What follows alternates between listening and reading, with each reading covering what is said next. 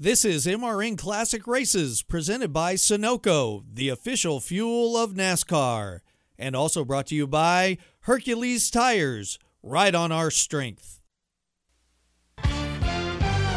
MRN Radio presents NASCAR Today.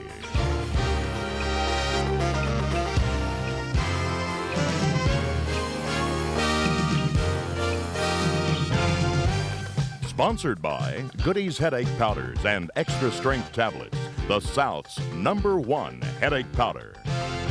Good afternoon, everyone, from Bristol International Raceway, where we're looking at a beautiful day here. Plenty of sunshine. Temperature is going to be a little bit cool, although they say it may go up into the 60s before the afternoon is gone. We're also looking at 32 beautiful colored race cars sitting down there on pit road. But Eli Gold, when that checkered flag comes down, a little bit later this afternoon, I think some of those cars will not look as well as they do right now. I would think you're exactly right, Barney Hall. When you take a look at this racetrack, again, if you've never been here, it's like running around the inside of a cereal bowl. Caution flags of 18, 19, 20 times, not unusual during the course of the afternoon. And this is a racetrack where if you get out of what seems to be the one good workable groove, that wall comes up at you in a giant hurry. But that's just part of the mystique of this racetrack. Other men have seemingly figured out how best to get around here. For years, Junior Johnson's cars were virtually unbeatable. He, as a car owner, has 21 wins here at Bristol. Darrell Waltrip is a 10 time winner, and he's one man in particular, Barney, who is hoping that this weekend might be the turnaround for his racing team because the Tide Chevrolet team kind of scuffling along looking for that key to success here in 1990. And Darrell says today might just be his day. Well, he really just put it in a little different perspective the other day. We were talking about it.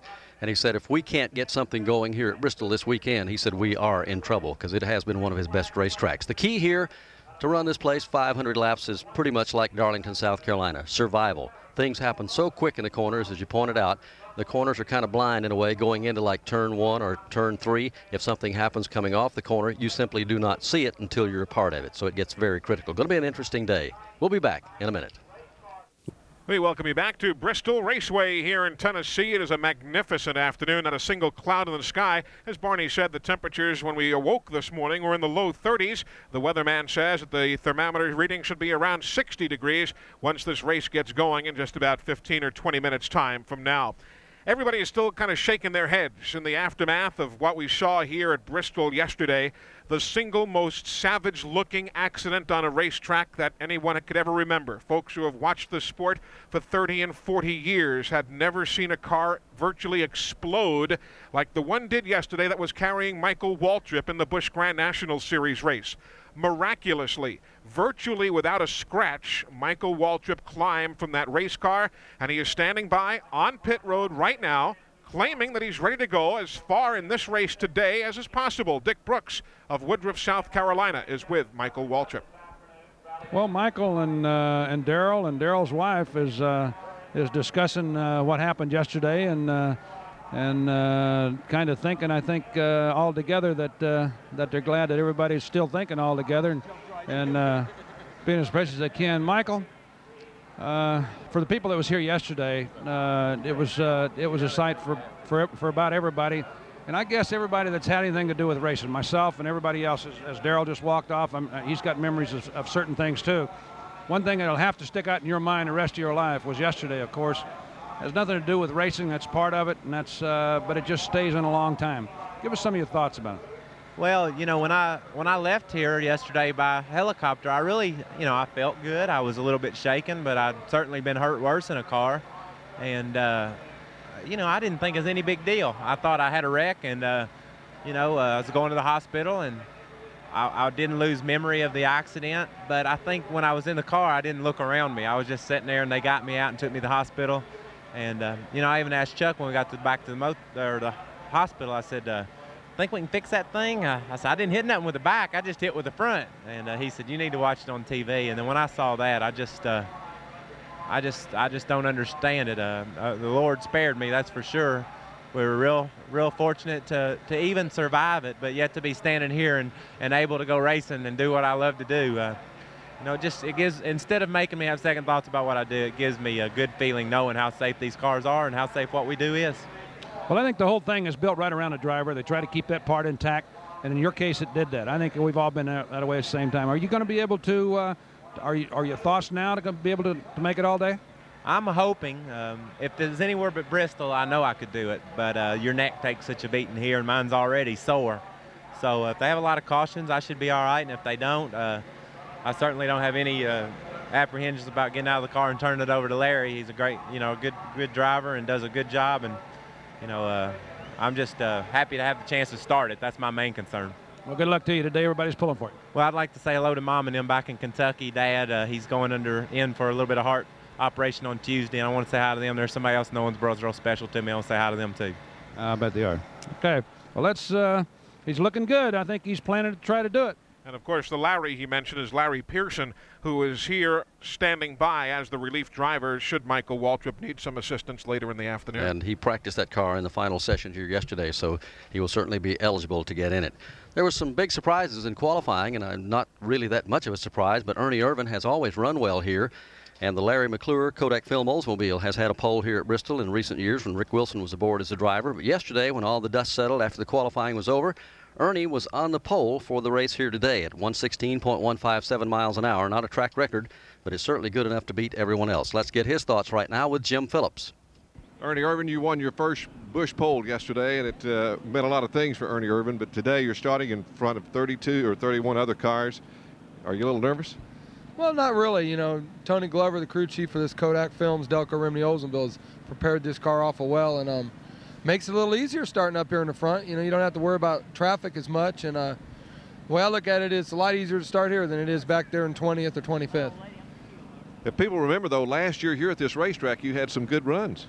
We sure did. You know, Bob Johnson was setting the car up for us with our Kroger Pontiac then, and uh, we had some awful good runs here and had a little bit of trouble. Uh, the second race we ran pretty good and had some more trouble, but uh, we're hoping to finish this race without any trouble and hoping to bring her home for a win. Tell us the difference between starting uh, up front last week and up front this week. Of course, you weren't on the Busch pole last week, but you were up front instead of starting back in 20th or 21st position. Well, you know the biggest thing is is when the first round of pit stops come up, you're you're the first cars to get in, so you don't get blocked in, and you're the first cars to go out. So if you start off in the front and stay there, then it gives you the chance, you know, to stay there all day and keep from getting a lap down. Where when you start in the back, you know, it gets traffic jams, and uh, you know, you can bet me and Jeff and Mark and all of us guys right up front are going to be catching the back of the pack quick. Do you talk before the race with the, the drivers around you about certain things at the first of the race? Yeah, Jeff told me the place is going to be awful slippery, but we've been kind of messing with each other every day before qualifying, and uh, you know, uh, you know, Jeff, you know, Jeff told me if I beat him in the first corner, he's going to get behind me and we're going to go, you know, or or if he beats me in, you know, let him go. And you know, you gotta gotta have some sort of strategy when you take off, so both people don't go for the same hole at one time. Tony Glover and his crew have prepared a good car for Ernie Irvan. Look for him to run real strong all day long. We'll talk to some more of the drivers when we come back to Bristol in a minute. From the racetrack to the road home, fill up with Sunoco, the official fuel of NASCAR. Sunoco makes high quality performance fuels for the greatest drivers in the world, both on and off the track. Whether you are pulling up to the pump or experiencing the excitement of being at the track on race day, this will be a four tire change. They've already topped it off with Sunoco fuel. Side service complete, second can of Sunoco fuel in. He's down and away. You can trust Sunoco to be the fuel that keeps you going. Capture the essence of racing and fill up with the official fuel of NASCAR, Sunoco the MRN radio crew at Bristol International Raceway as we close in on the start of the Valleydale 500. As many surprises as we have seen in qualifying near the front of the field. Conversely, some of the names that are normally at the front are a whole lot closer to the rear here this weekend, including Rusty Wallace. His Miller Genuine Draft Pontiac is way back in 23rd starting spot. Dick Brooks is checking in with Rusty right now. Dick? Well, as Rusty gets himself buckled in, I guess uh, one of the thoughts would be the only reason that it'd be good to start in 23rd out of 32 cars is if they turned them all around and went the other way. You'd be a little closer to the front.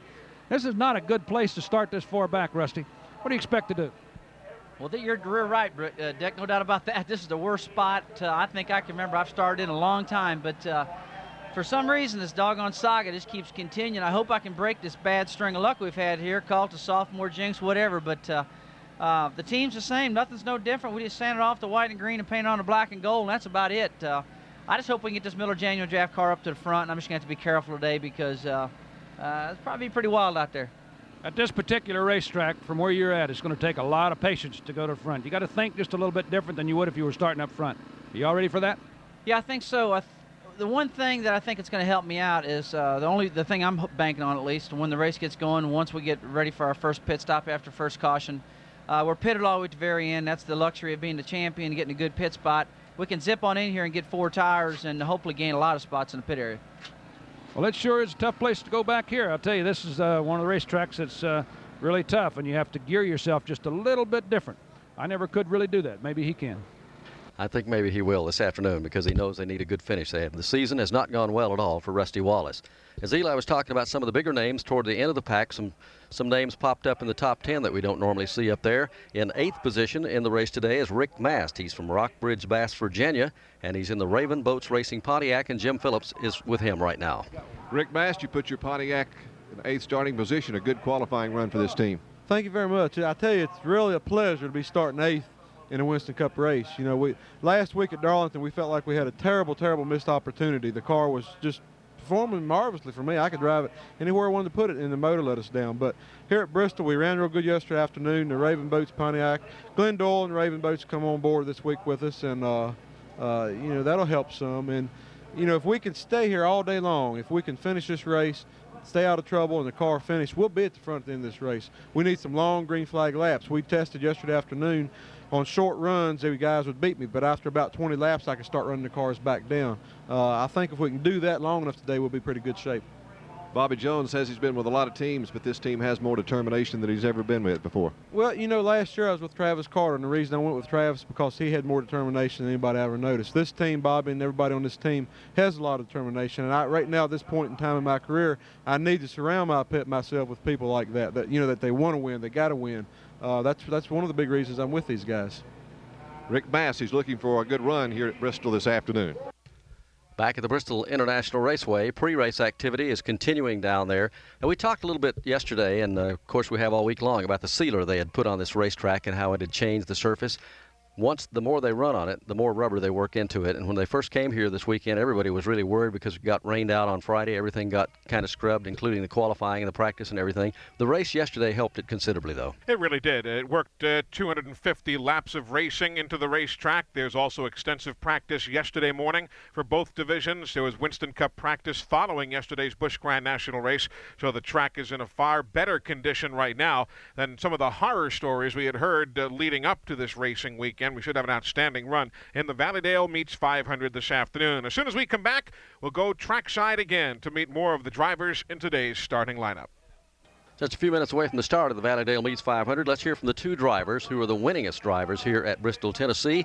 Darrell Waltrip is one of those, and Dale Earnhardt is the other. Let's get Earnhardt's thoughts first with Jim Phillips. Well, Dale Earnhardt has won seven races here at Bristol, so he certainly knows how to win. Yesterday, he had 250 laps of more practice on this racetrack. And how was Bristol yesterday? Well, there's awful lot of rubber buildup on the track, and uh, it got a little bit aggravating there, but uh, our car was a little tight yesterday, didn't work just right, so we worked on this one a little bit yesterday afternoon, and uh, seems to be working pretty good. Uh, you know, I've been pretty lucky from ninth place here. I won a couple times from back here, so just stay out of trouble and not get no bad deals. we'll be all right. That's the thoughts of Dale Earnhardt. He's rolling off ninth this afternoon. And the other gentleman who has the winning numbers here at Bristol is Darrell Waltrip, who comes into today's event with 10 wins at Bristol, and he's in starting position number 10 this afternoon. Dick Brooks? Well, anybody that uh, you know thinks about Bristol has to think about Darrell Waltrip and uh, Cale Yarborough and a couple people like that that just dominated it for quite a few years. Uh, Darrell sitting here getting ready to go. Seems like in pretty good shape. What do you think about today, Darrell? Uh, we're real happy, Dick. The car's running well, and uh, same car we won with here last fall, and uh, we had some real good practice laps yesterday afternoon after the Busch race, and you know the crew's ready to go. Uh, we need to.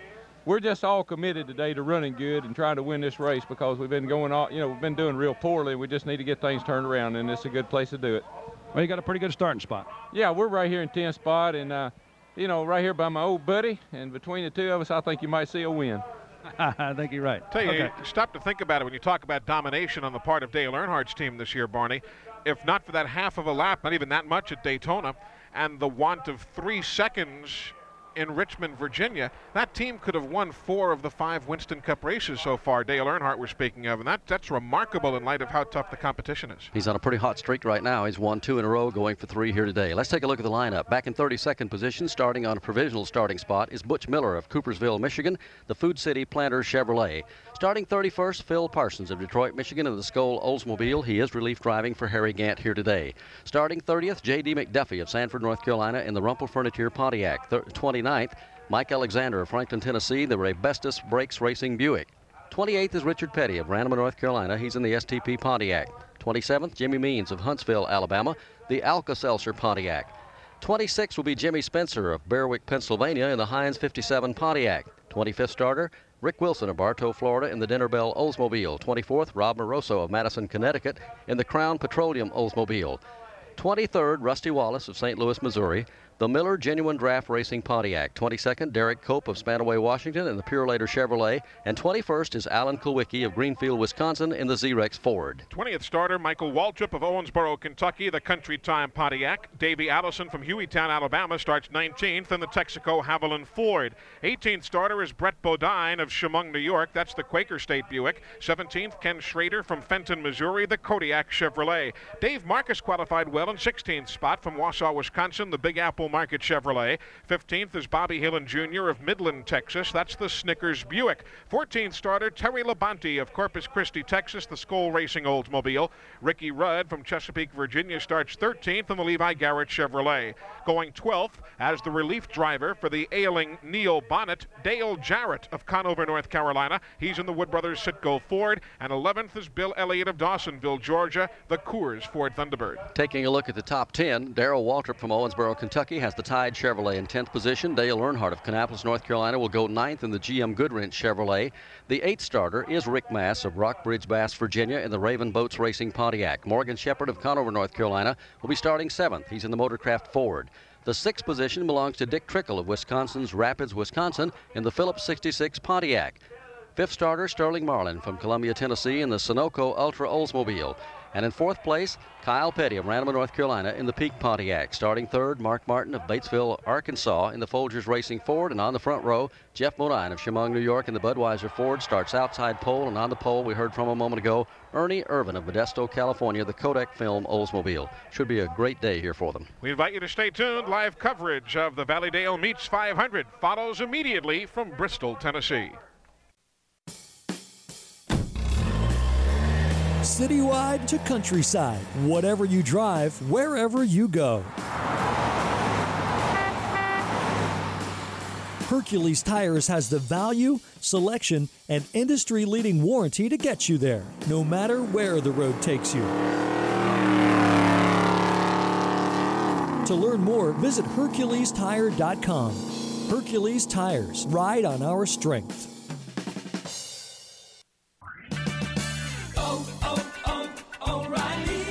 Springtime means yard work and lots of it. So when it's time to replace the battery in your riding lawnmower or tractor, let O'Reilly Auto Parts help. The professional parts people will help you find just the right Superstart lawn and garden battery to make sure your mower starts over and over again.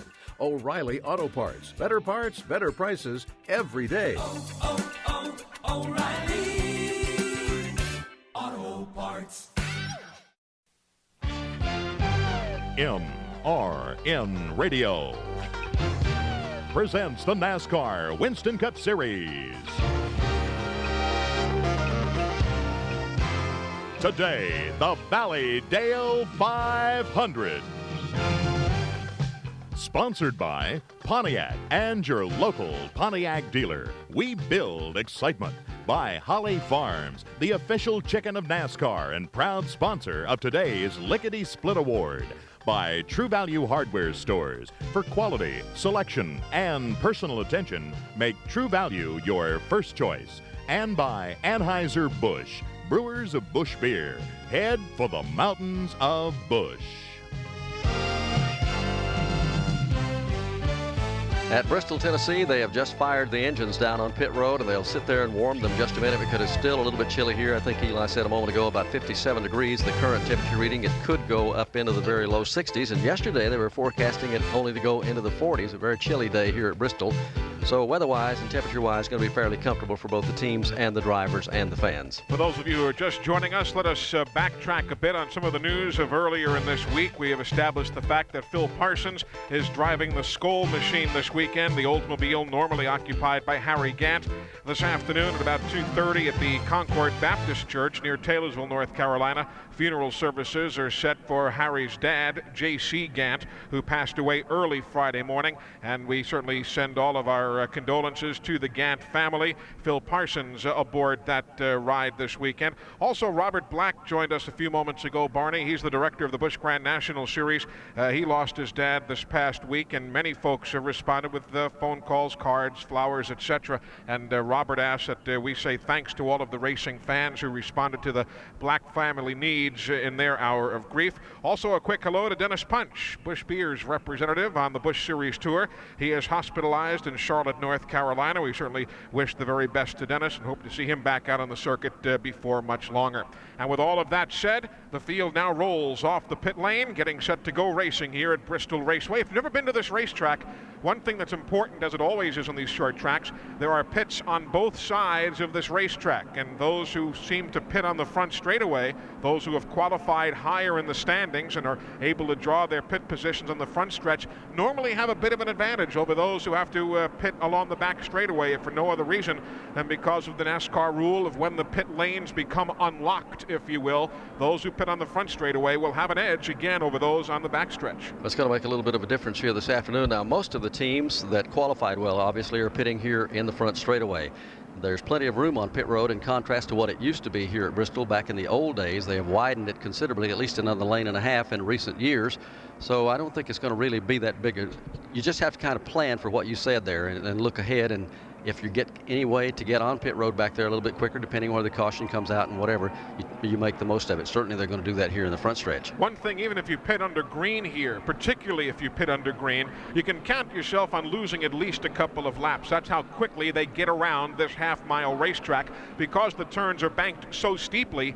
36 degrees, and as we said at the top of the show, that is steeper of banking than either Daytona or Talladega. You get around this racetrack in 16 and a half, 17 seconds under race pace, so you'll go down uh, a couple of laps very easily. You've already heard from our pit coverage crew today, Dick Brooks of Woodruff, South Carolina, and Jim Phillips of WNPC Radio in Newport, Tennessee.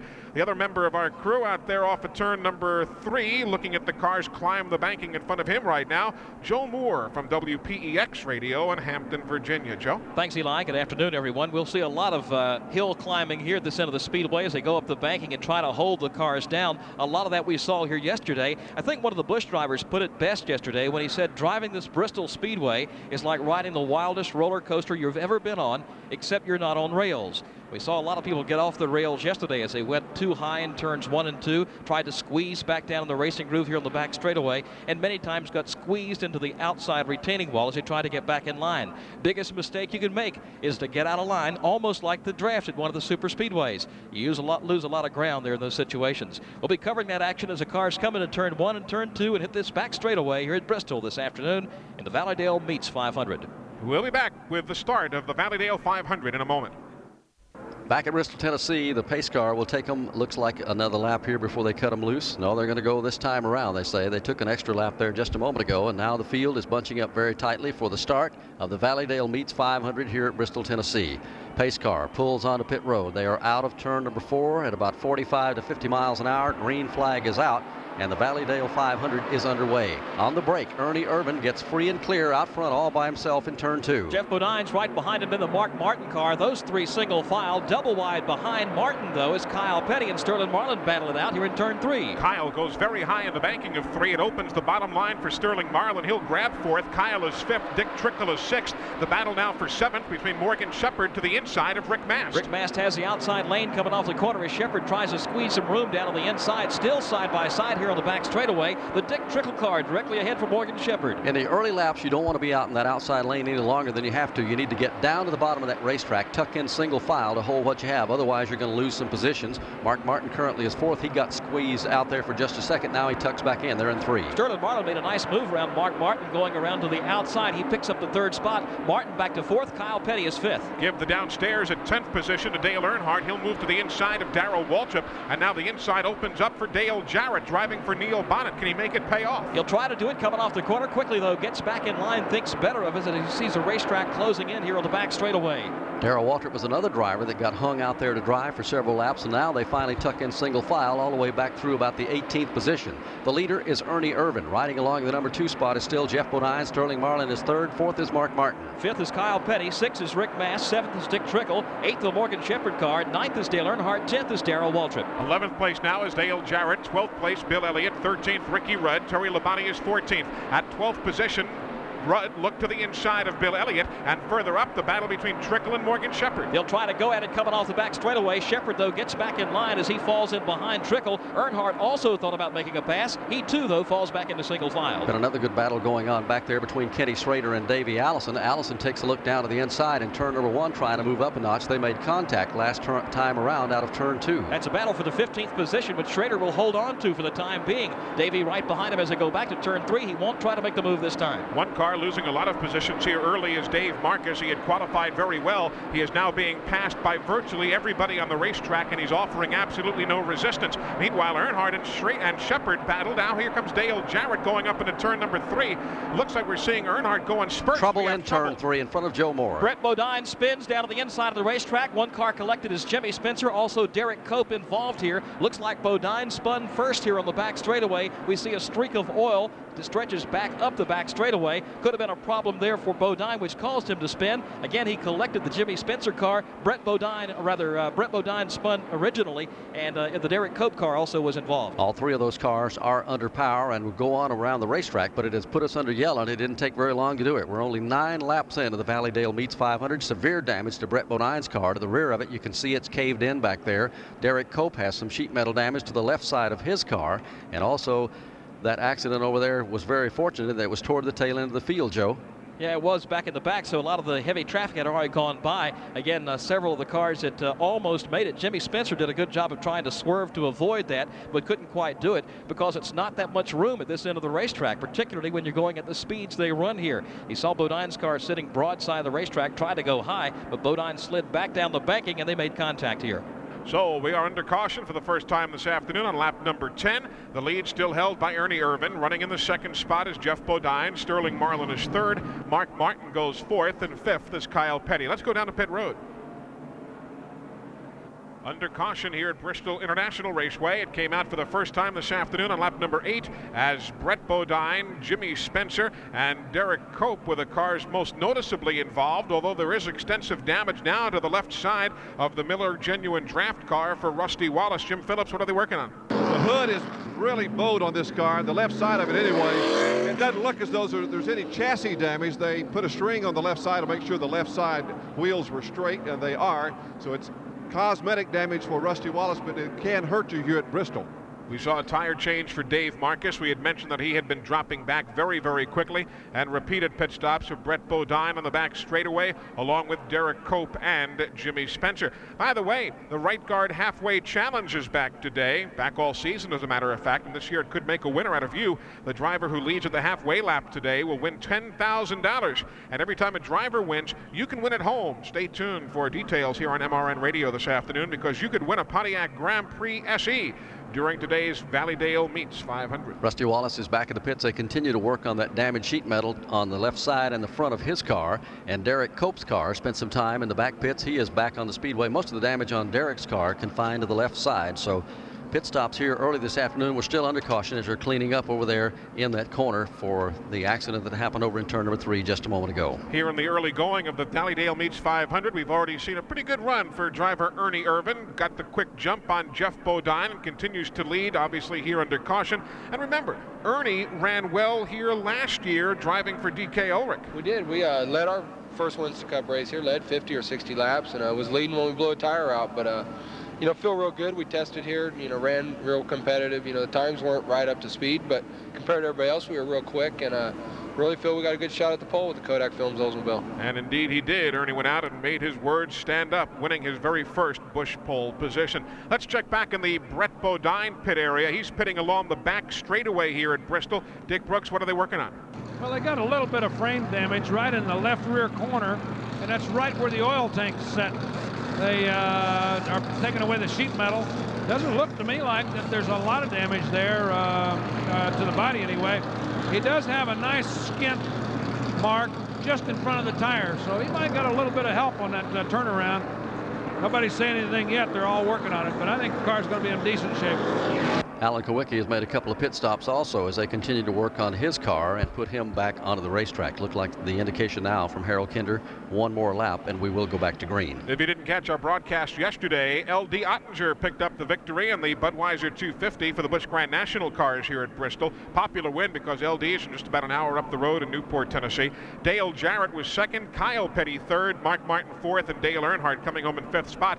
Bobby Labonte, who started on the pole, ended up uh, a bit further down than he'd like. He was an eighth place finisher, but that was still good enough for him to maintain his point lead in the Busch Series by 25 points over Jimmy Hensley. Next stop for the Busch Grand National Series will be the Lanier Raceway in Gainesville, Georgia, in a couple of weeks' time. Single file restart as the pace car moves in behind the pit wall. They come down, and Harold Kinder waves the green flag, and Ernie Irvan takes off, and Geoff Bodine hangs right with him this time. Just about three or four feet separate the two as they work over to turn number two on this restart. Single file on back to the field, except for back about the 10th position where Ricky Rudd dives to the inside of the Bill Elliott car. Those two race side by side here on the back straightaway, and side by side they take it back into turn three. Back in single file formation all the way back to about 12th spot where now Ricky Rudd will get in single file just behind Bill Elliott and ahead of Terry Labonte. The lead cars work off turn two. Irvan leads the way. Bodine is there now peeking to the inside and Bodine pulls even with Irvan in turn three. Bodine wastes no time. He really stood on it, made a move going into the corner and gets the lead. Geoff Bodine is in front as Sterling Marlin slides around Irvan also and will go up into second spot, dropping Ernie back to third. Fourth right now is Mark Martin and fifth is Kyle Petty. Rick Mast next in line. He's in the sixth position while further back Terry Labonte drops down to the inside of the racetrack trying to make a move around Bill Elliott, but he's actually losing ground. Elliott gets by him. Now Kenny Schrader goes to work on Terry Labonte. Elliott basically pushing Ricky Rudd through the corners also in the Levi Garrett Chevrolet.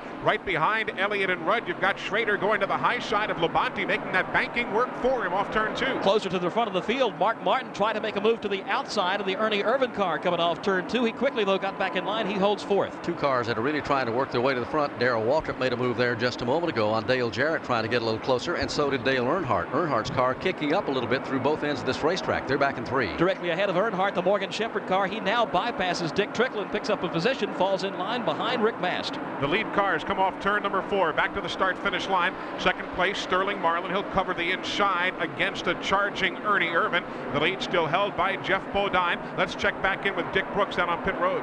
We brought Brett Bodine's car back into the garage. They're going to do a lot of work to the back of it. Brett, what happened?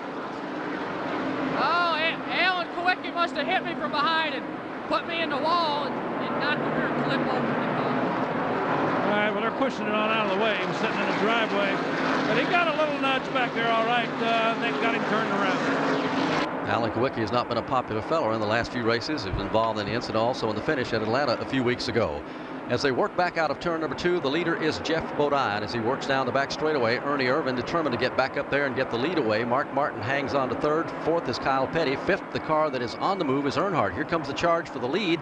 Door-to-door battle as they work back into turn number one. Irvan down to the inside, Bodine on the high side. Irvan's got the spot down on the inside. Bodine, though, battles back on the outside. Here's Irvan spinning off turn number two. He made contact with Bodine. The car spun around twice, barely glancing against the wall down on the inside, and he keeps it going. He almost had it saved the very first time, and I was really curious to see as we remain under green. There is no caution as Ernie Irvan pulls away. There is damage to the left front of that automobile. I was curious to see how Ernie would react here this weekend. He can't obviously say anything about one individual spin on the racetrack. I was curious, though, Barney, how he would react in the aftermath of the incident at Darlington a weekend ago when he and Kenny Schrader were battling at the front of the line, and that brought about a 15-car spin off the turn. Ernie heads to pit road, and Earnhardt's battling for third in turn three. Down to the inside of Kyle Petty. He sweeps right by him, and now here comes Dale Jarrett also getting by Kyle Petty. So Earnhardt moves up to third position as on pit road is Ernie Irvan. Let's get the story there. He brushed the wall with the left front fender and caged it on the left front tire. They're repairing that. Also, the left rear quarter panel, panel is smashed in. They're putting on two new tires, and it's going to be down and away. Rusty Wallace's problem just a while ago was not only the hood, the hood pins have broken off, so they have these rubber bungee cords holding the hood down, so we might keep an eye on that for Rusty Wallace. So Ernie Irvan's chance of winning here this afternoon, he's really going to have to play some catch up. He's lost at least a couple of laps and may lose another one as the leaders come out of turn number four. Looking down to the inside this time on Geoff Bodine, Mark Martin had a thought of going after it, but Martin's going to have his hands full with Earnhardt. They're back to two. Couple of Fords up front. Geoff Bodine and Mark Martin and the Chevrolet of Earnhardt breaks loose, spins around off turn two. Earnhardt completely loops it around just as the other car of Ernie Irvan did a couple of laps ago. Earnhardt tags the wall at the end of the back straightaway. The car sits there as he tries to refire it. Caution is on the speedway. It'll be the second one this afternoon. That is a slippery corner over there at turn number two as Dale Earnhardt loops his around, skids all the way down the back straightaway backwards, now gets the car fired. Caution is on the racetrack. We'll be back in a minute. Dale Earnhardt was on pit road just a moment ago. Let's see what they did to his car. Well, they're going to have to do uh, quite a bit to it, actually. He hit pretty hard. In fact, he hit right straight in front of me. I was on the back straightaway, and uh, he spun up off the turn, come down through there, and he didn't catch it quite quick enough to bring it all the way around, and he crunched pretty hard in the right rear. Uh, he's got a blown left rear and uh, sheet metal pushed up in there. But he was standing, like I said, just a few feet from me, and uh, I was just across pit row, and he hit the wall pretty hard. Ernie Irvan come off the turn, and he got down inside. He just got a little bit loose and got away from him. But uh, and he, you know, he didn't have a whole lot of racetrack. Dale Earnhardt had had all the racetrack, and the car still slid out from under him. It's awful slick over in the second turn. They do what they can on Earnhardt's car, send him back onto the speedway. Meanwhile, Ernie Irvan is some three laps down from the Bristol International Raceway. This is MRN Radio. Back under green here at Bristol. Dale Earnhardt's car still laboring on the racetrack. He is already two laps down. He makes one lap now and has come back into the attention of Kirk Shelmerdine, Richard Childress, and the crew. A lot of repairs continuing to the GM Goodwrench Chevrolet. Meanwhile, at the front of the field, Ernie Irvan has gotten around Geoff Bodine, so Ernie is almost a full three laps down. He is two plus almost an entire additional lap down. The man on the move, though, two men actually, Sterling Marlin and Dale Jarrett. They've got a great battle going for third spot. The leader is Geoff Bodine, then Mark Martin, followed by Jarrett and Sterling Marlin. Alongside Barney Hall, I'm Eli Gold with Joe Moore, Jim Phillips, and Dick Brooks. Our engineers are Harry Howard and Clay Stalka, and the man still on the move, Barney, is Dale Jarrett. He has just eased up into the number two spot right now as they came through turns three and four. Also, Sterling Marlin trying to take away the third position from Mark Martin. He had a fender alongside, but he couldn't do anything with him. They're out of turn two. Sterling tried to put it down at the bottom of the racetrack coming off turn four, but had to get in behind the Mark Martin car. Now the man on the move is Darrell Waltrip. Just behind Marlin and Martin is Waltrip trying to move up on Kyle Petty. Darrell goes to the inside of Kyle, bypasses the peak Pontiac. Meanwhile, Dale Earnhardt makes one lap each time and then comes right back into the attention of the crew. So he is going four and five and further laps down each and every time he comes in for service. Let's go down to pit road again. Well, I think he's going to have to uh, just stay here until they get the problem fixed. They put on a new tire. It's rubbing something in the back, and they rub it off. They put on another new tire. Rubbed another hole in it. They've also got some weight knocked out of the left side tire, and the NASCAR official is going to force them to put that weight back in the car, uh, a couple pieces of lead. So they, I think they're probably going to decide just to sit here and work on this thing till they get something fixed on it. So it's going to be a long day here at Bristol for Dale Earnhardt after going for two wins in a row and going for the third one here this afternoon. He currently sits in the pits as they work on the car. Now they drop the jack and send him back on the racetrack with still a lot of work left to do on the machine. The leader is Geoff Bodine. As Eli said when he came on the air, Junior Johnson has had more wins at this racetrack over the years than any two or three teams put together for that matter. But the guy that's given a car really a run here this afternoon in the Wood Brothers Citgo Ford is Dale Jarrett. He's challenging for the lead as he comes out of turn number four. Took a look on the outside, a half a car length back as they work back to turn number one. Seems like Dale Jarrett tries to the inside down in turns one and two, but he tries to the outside off three and four. This time off two, he peeks down to the inside of Geoff Bodine. As they get to the end of the back straightaway, though, back in single file. Now he'll try again, looking to the inside. Boy, they just about nudge each other coming off the number four corner. If they didn't, then it was as close as one could possibly get without nudging the next man. Jarrett still hounding away on Geoff Bodine's rear deck. Right on his tire tracks this time as they hit the back straightaway single file. It's Geoff Bodine, then Dale Jarrett, the Mark Martin car, followed by Sterling Marlin and Darrell Waltrip up to fifth. If you get too aggressive here at Bristol, particularly in the early going, you're going to pay a price for it. We've seen that already today in the early going here. We're only some 46 laps into the event. We've had a couple of caution flags. Dale Earnhardt is nursing a damaged car. Brett Bodine has gone behind Trouble the on the back straightaway. Bill Elliott gets spun around. He was directly ahead of the Ricky Rudd car. May have got a little tap as he came off the corner. He was working down to the inside of the racetrack. He spins, ends up here at the back of the back straightaway, at the end of the back stretch, that is, at the same place where Dale Earnhardt made contact with the inside wall just several laps ago. Just what we're talking about, how easy it is to get in trouble here at Bristol, even by yourself or race, racing with somebody. If that car comes out from under you, the trouble spot today in the early going has been turn number two. Here's Elliott out of turn number four. The car almost spun out again. There's smoke trailing from it. Apparently has a tire down. He's going to nurse it on around the speedway to get onto the pits. And here comes the onslaught onto pit road. The leader is in the pits. Let's go down to Jim Phillips.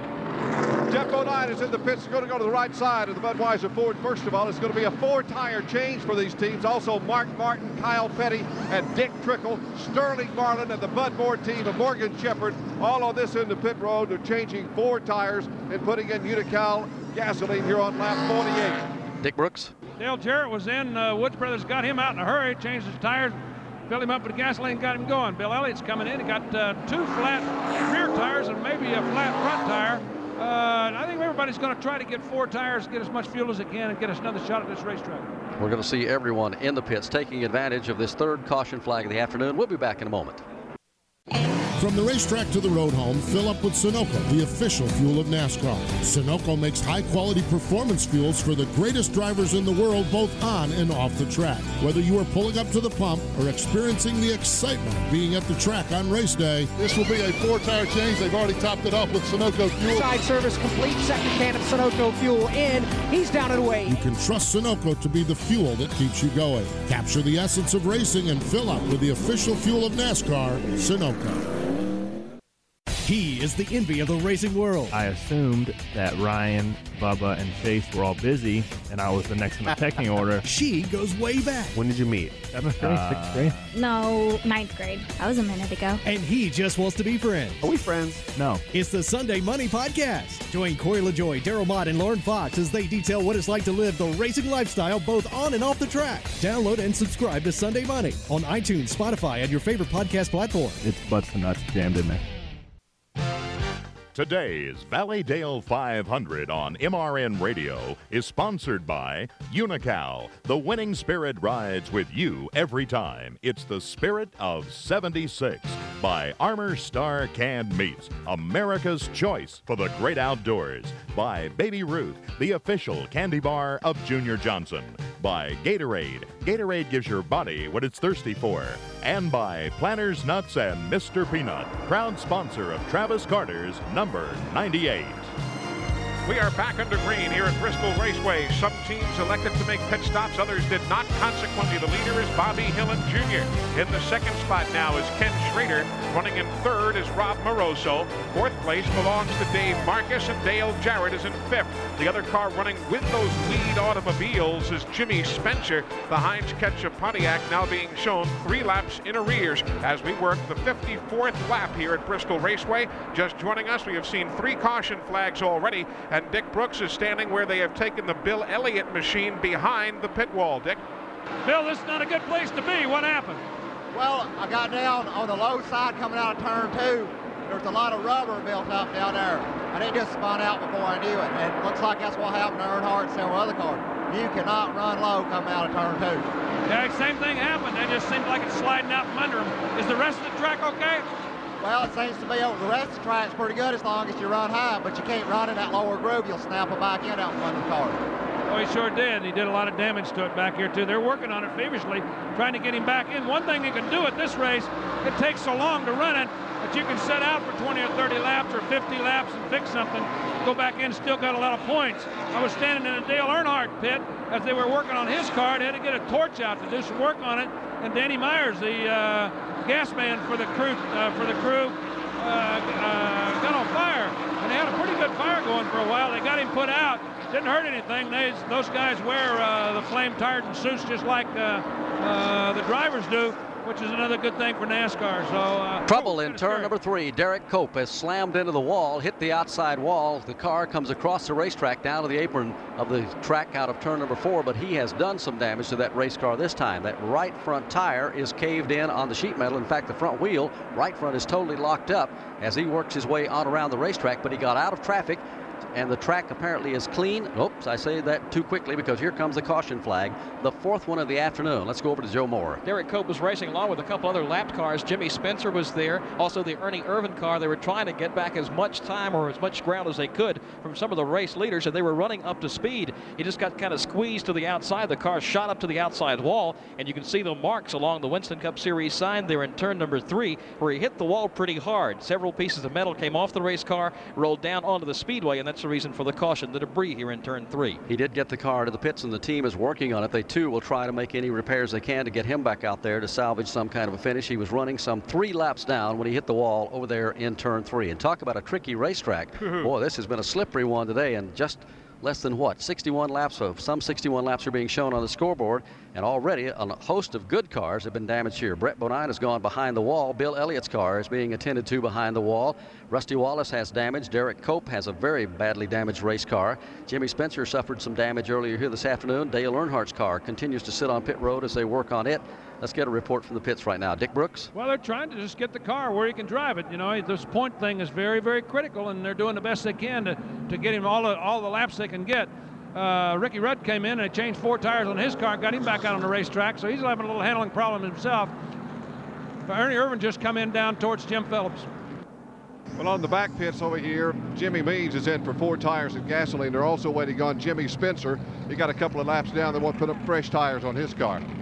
Uh, well, Dick Trickle will bring his car into the pits right now, and also Dave Marcis, who did not pit a moment ago, as Eli pointed out there, now will bring his car in for some service, and Michael Waltrip's going back onto the racetrack. So we are under caution. If you don't remember this race a year ago, we ended up with 20 caution flags for 98 laps, but we also had 34 lead changes among 16 different drivers. So you see a little bit of everything here at Bristol Raceway. Next weekend, of course, it's the Easter Sunday break for the NASCAR Winston Cup Tour. Two weeks from today, we'll be talking to you from Enoch Staley's North Wilkesboro Speedway in North Wilkesboro, North Carolina. They run the first Union 400 there, and the schedule on MRN in two weeks' time. Friday, April the 20th, the Busch Pole Show will be on the air at 5 o'clock Eastern Time. Alan, Barney, and Jim will be along to bring you all the recap of Busch pole position qualifying.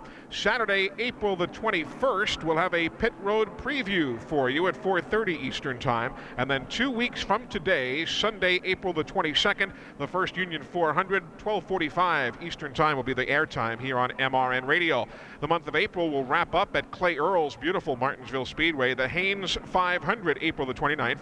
In the month of May, the Winston Cup cars will be in Talladega, Alabama, May the 6th for the Winston 500. Of course, May the 27th, the Coca Cola 600 in Charlotte. In June, will be joining you from Dover, Delaware for the Budweiser 500 June 3rd. June 10th, the Banquet Foods 300 at Sears Point out in Sonoma, California. The Miller 500 June 17th in Pocono. The Miller 400 from Brooklyn, Michigan, Michigan International Speedway June the 24th. And then back to the World Center of Racing, Daytona Beach, Florida, July 7th for the Pepsi 400. Bobby Hillin getting the signal of one to go as the race leader here at Bristol. Bobby Hillin said earlier this season he should be winning a whole lot more than he is right now, but it's just not easy. Well, that's right. And, uh, you know, the, the, thing of it with me is that I've had to learn everything right, here in front of everybody. And uh, I came here when I was uh, 18 years old. I've, I've gotten my experience in NASCAR, and so it's, it's been a little bit difficult on me, but, you know, there's been other guys that's uh, you know, Rusty's been around for a long time before he started winning. It, you know, people forget that when you start winning, so I'm not really worried about that. I think we're going to win some races this year, and I think that when it comes, uh, it's just going to be a natural thing, and, and uh, that's going to be it. Bobby Hillin Jr. has a pretty good uh, advisor, too, in Harry Hyde. If you're going to have somebody calling the shots uh, for a younger driver, Harry'd be the guy you want to have. He is one of the best coaches in this business, along with Bud Moore. We'll take a break, and we'll be back in a minute. 67 laps complete. We're under green here again at Bristol, Tennessee. Bobby Hillin Jr. is the leader. Still out there chasing him right now is Kenny Schrader, but the car that everyone is taking a look at right now is Dale Jarrett. He's in the Wood Brothers car this afternoon driving for Neil Bonnett, who is recuperating at home in Alabama. And here he comes down to the inside of Schrader out of turn number four, going for the number two spot. They cross the start finish line back into the turn exactly in a dead heat. Schrader goes up the banking of it, gives him plenty of racing room. Jarrett slips around, picks up that spot. That's the second position now for Dale Jarrett. Brett Bodine and Bill Elliott almost at the exact same time now come out from behind the pit wall. So erase any of the names on your attrition list. We're back to the full 32 cars that started the event, now running on the speedway again. The leader is Bobby Hillin pulling away from Dale Jarrett heading to three. In third is Kenny Schrader. Fourth now the Geoff Bodine car. Fifth is Robbie Moroso. They're all in single file for now. Back in sixth place right now, that is Sterling Marlin. In seventh place is Mark Martin. Eighth is Rick Wilson. Ninth is Darrell Waltrip. And Morgan Shepherd round out the top 10. They're out of turn number two and up the back backstretch. Single file once again, except for Geoff Bodine up towards the front of the field. He's in the third spot, putting some pressure now on the Kenny Schrader car. Goes to the inside up in turn four. So Geoff Bodine makes the downstairs move to bypass Schrader. At the same time, Sterling Marlin makes a similar move inside of Rob Moroso to grab a position. The leaders down the back straightaway as Jarrett closes in on Bobby Hill. And if you're keeping tabs on Jimmy Spencer and the Ernie Irvan car, each man is one lap, almost a full two laps down. That's the current word from NASCAR timing and scoring as we are 73 laps complete in the Valleydale 500. From the Bristol International Raceway, this is MRN Radio. We are at Bristol Raceway in Tennessee, and the battle for the lead is a good one heading to turn three. Dale Jarrett tries to get underneath Bobby Hillin Jr. So far, not able to do it. He'll try again in turn four. He's got a fender alongside out of turn number four. Was there for a second. The car slipped a little bit, and he had to tuck back in single file. But that battle is far from being over. They're over to turn two. Jarrett tries to work on him again, coming off the corner. He'll peek to the outside as they get on the back straightaway. Quickly, though, fall back in single file. Up in turn number three. Jarrett right up in his bumper. He'll peek to the outside. As they work themselves off the number four corner, I'm looking at some uh, what seems to be right front tire smoke from the Alan Kulwicki car. He'll lose a position now to Kyle Petty as that smoke billowed again coming off the number four corner. And Kulwicki had to wrestle his car off the outside near the retaining wall. Meanwhile, 79 laps on the board. If you're following Bill Elliott, he is on the racetrack 22 laps down. We told you Brett Bodine returned. He is 57 laps down as the battle for the lead is on the backstretch. Hillin brings him off turn number two once again. Jarrett's right there with him, not trying to take a move as of yet. Back into the corner, right on his tire tracks as they exit four. Out of turn number four, they scramble back into the front straightaway, and the fans have had something to cheer about with two brand new names sort of at the front end of the field here this afternoon of the Valleydale 500 with Bobby Hillin pacing the field right now. They have opened up uh, quite a bit of daylight on third, fourth, and fifth place as they work out of turn number four. Dale Jarrett again prefers to run a little bit high through turns three and four. And perhaps here in a minute we can get a word from his pit. They've got to be awfully happy with the run. It looks like the Wood brothers of old in that pit stop just a moment ago. They were first off the pit road. And they were one of the first teams in this business over the years to come up with those 14 and 15 second pit stops. And they're doing their work here today, and it's paying off for them. Dale Jarrett had a super run in the Busch Series race here yesterday, battling with L.D. Ottinger for the victory going down to the stretch. I asked Dale if you have to drive this track differently in the heavy Winston Cup car versus the lighter Busch Series car. Yeah, you sure do. It kind of be like uh, driving a, small Honda or something up the mountains uh, where you live and, and driving a transfer truck around. And, you, you know, it's about that much difference uh, in, in, the weight. A Busch car here, you just drive practically wide open. You, you barely get out of the throttle and back in it wide open. And you just, a Winston Cup car, you have to use some brake here and, and you can't drive it as deep into the corners. And, of course, with the horsepower that they put out now, uh, you know, it's not a flat foot situation off the corner uh, because you'll be in trouble. You run so fast here. But uh, I think it is fun uh, once you get in in the race and, and get a groove going uh, to run a Winston Cup car here and because of all the power that you do have. Uh, but you can can really get a good line going around here. It's just uh, unfortunately there's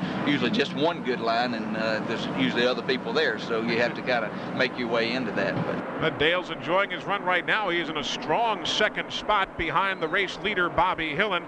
Dale Earnhardt is back on the racetrack. He is 44 laps down after the extensive damage to the Goodwrench Chevrolet. The lead battle is on the backstretch. Jarrett tries to draw a line down to the inside of Bobby Hillin. he had cooled it there for a little while, just kind of following Hillin around as they picked their way through traffic. But that time off turn number two, he heated it up a bit, tried to go down to the inside. He'll follow in the tire tracks of Bobby Hillin as again they climb the banking of turn number one. Right behind him, looking down to the inside, this time off turn two, but still Jarrett doesn't make his move. And closing in, and now within one and four tenths seconds of that front battle up there is Geoff Bodine, who is third. He's reeling in the front two. They've got clear racetrack in front of them right now. So if Jarrett has anything under the hood that he can use, he's got plenty of time to do it before they catch another pack of traffic. Takes a look at him again over in turn three. Tries to pull up alongside as you go into turn number three, and Jarrett's not going to give up. This time he pulls dead even with Hill Hillin all four. Coming off the turn, they touch. Hillin goes to the outside retaining wall. He scrubs the wall, keeps it in a straight line. Dale Jarrett leads the Valleydale 500. Bobby Hillin now relegated back to second spot to pit road.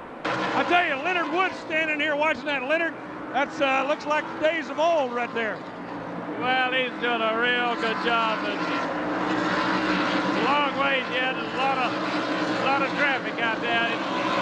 He's just doing a fantastic job. But when they hit right in front of us, I was standing there with Leonard side by side. I turned and looked at him. He just shook his head and just laughed. He thought, boy, that was a good time.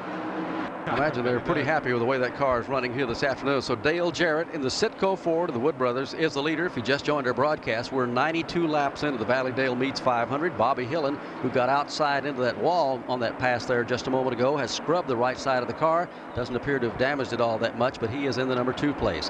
Back in third, still Geoff Bodine. Fourth, it looks like Kenny Schrader. And fifth is going to be Sterling Marlin. We'll take a short break and we'll be back in a minute. Citywide to countryside, whatever you drive, wherever you go. Hercules Tires has the value, selection, and industry leading warranty to get you there, no matter where the road takes you. To learn more, visit HerculesTire.com. Hercules Tires, ride on our strength.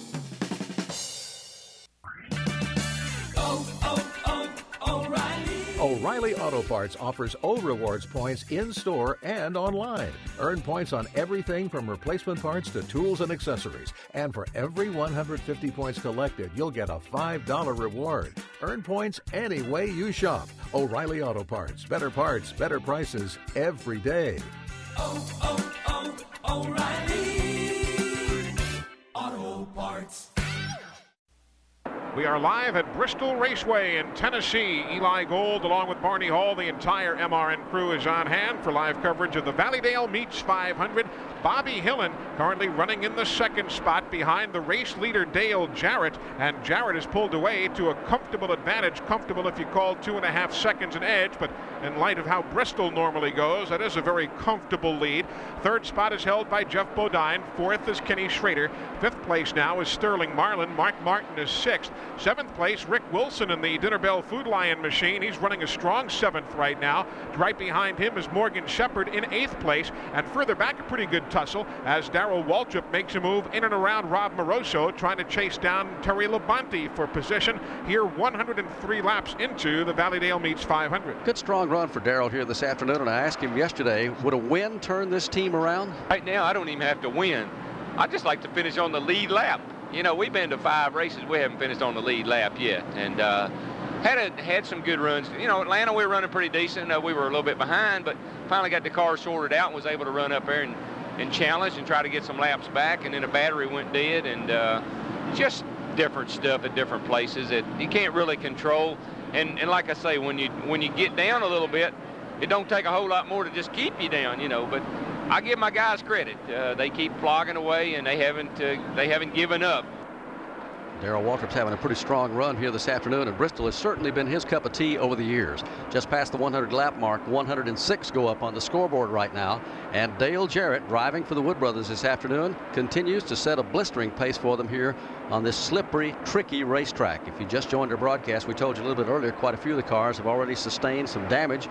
Brett Bodine is out of it, but he went back onto the racetrack after spending a lot of time behind pit wall. Rusty Wallace has some damage, so does Derek Cope, Jimmy Spencer, Dale Earnhardt, and Bill Elliott. And the last report we had a moment ago, I think, Eli, you said that Earnhardt was still some 43 laps down. Right. He is out there trying to make up a few and post all the Winston Cup points he can. But it's not going to be a good day here for Dale Earnhardt after reeling off two wins in a row. 108 laps are on the board as Jarrett continues to just ease around this racetrack. I think the sleeper we're looking at right now is going to be Geoff Bodine. Junior Johnson, I'm sure, and Tim Brewer down there saying, hey, cool it, because he was right up in the front of the pack a moment ago, dicing for the lead back and forth and running in the top three or four. He's found a pace he can live with right now, and that's exactly what he's doing. Yeah, Geoff is right there following Bobby Hillin around this racetrack, getting to the one side or the other side of race traffic, not forcing the issue because you don't want to do that here at Bristol. And still, Dale Jarrett continues to show the way. We had touched base earlier with Leonard Wood. You know, one thing that goes overlooked by a lot of the race fans, we talked with Dale Jarrett about it earlier in the week. When you have to come in as an injury replacement for a race car driver, what has to go on, Leonard Wood? How do you make a change midweek from the size of a Neil Bonnett, for instance, to a car that can accommodate one like a Dale Jarrett? Well, usually, you know, uh, well, Neil came up and uh, the we put his seat in, you know, we hit him uh, right off, and then, uh, of course, Dale had to have his seat moved back uh, some, and then he had to have the exterior column uh, moved back some because it, um, you know, he's a lot taller than Neil is.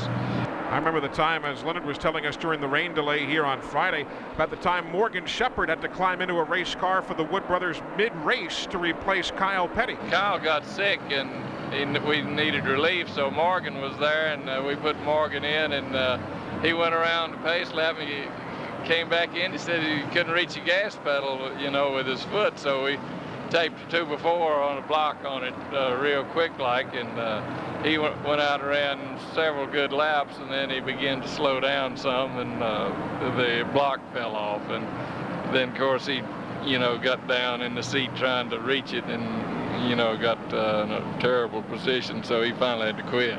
And at the same time, Phil Parsons, when he climbed into the Skoal car this weekend to replace Harry Gant, they had to make some changes there, right, Phil?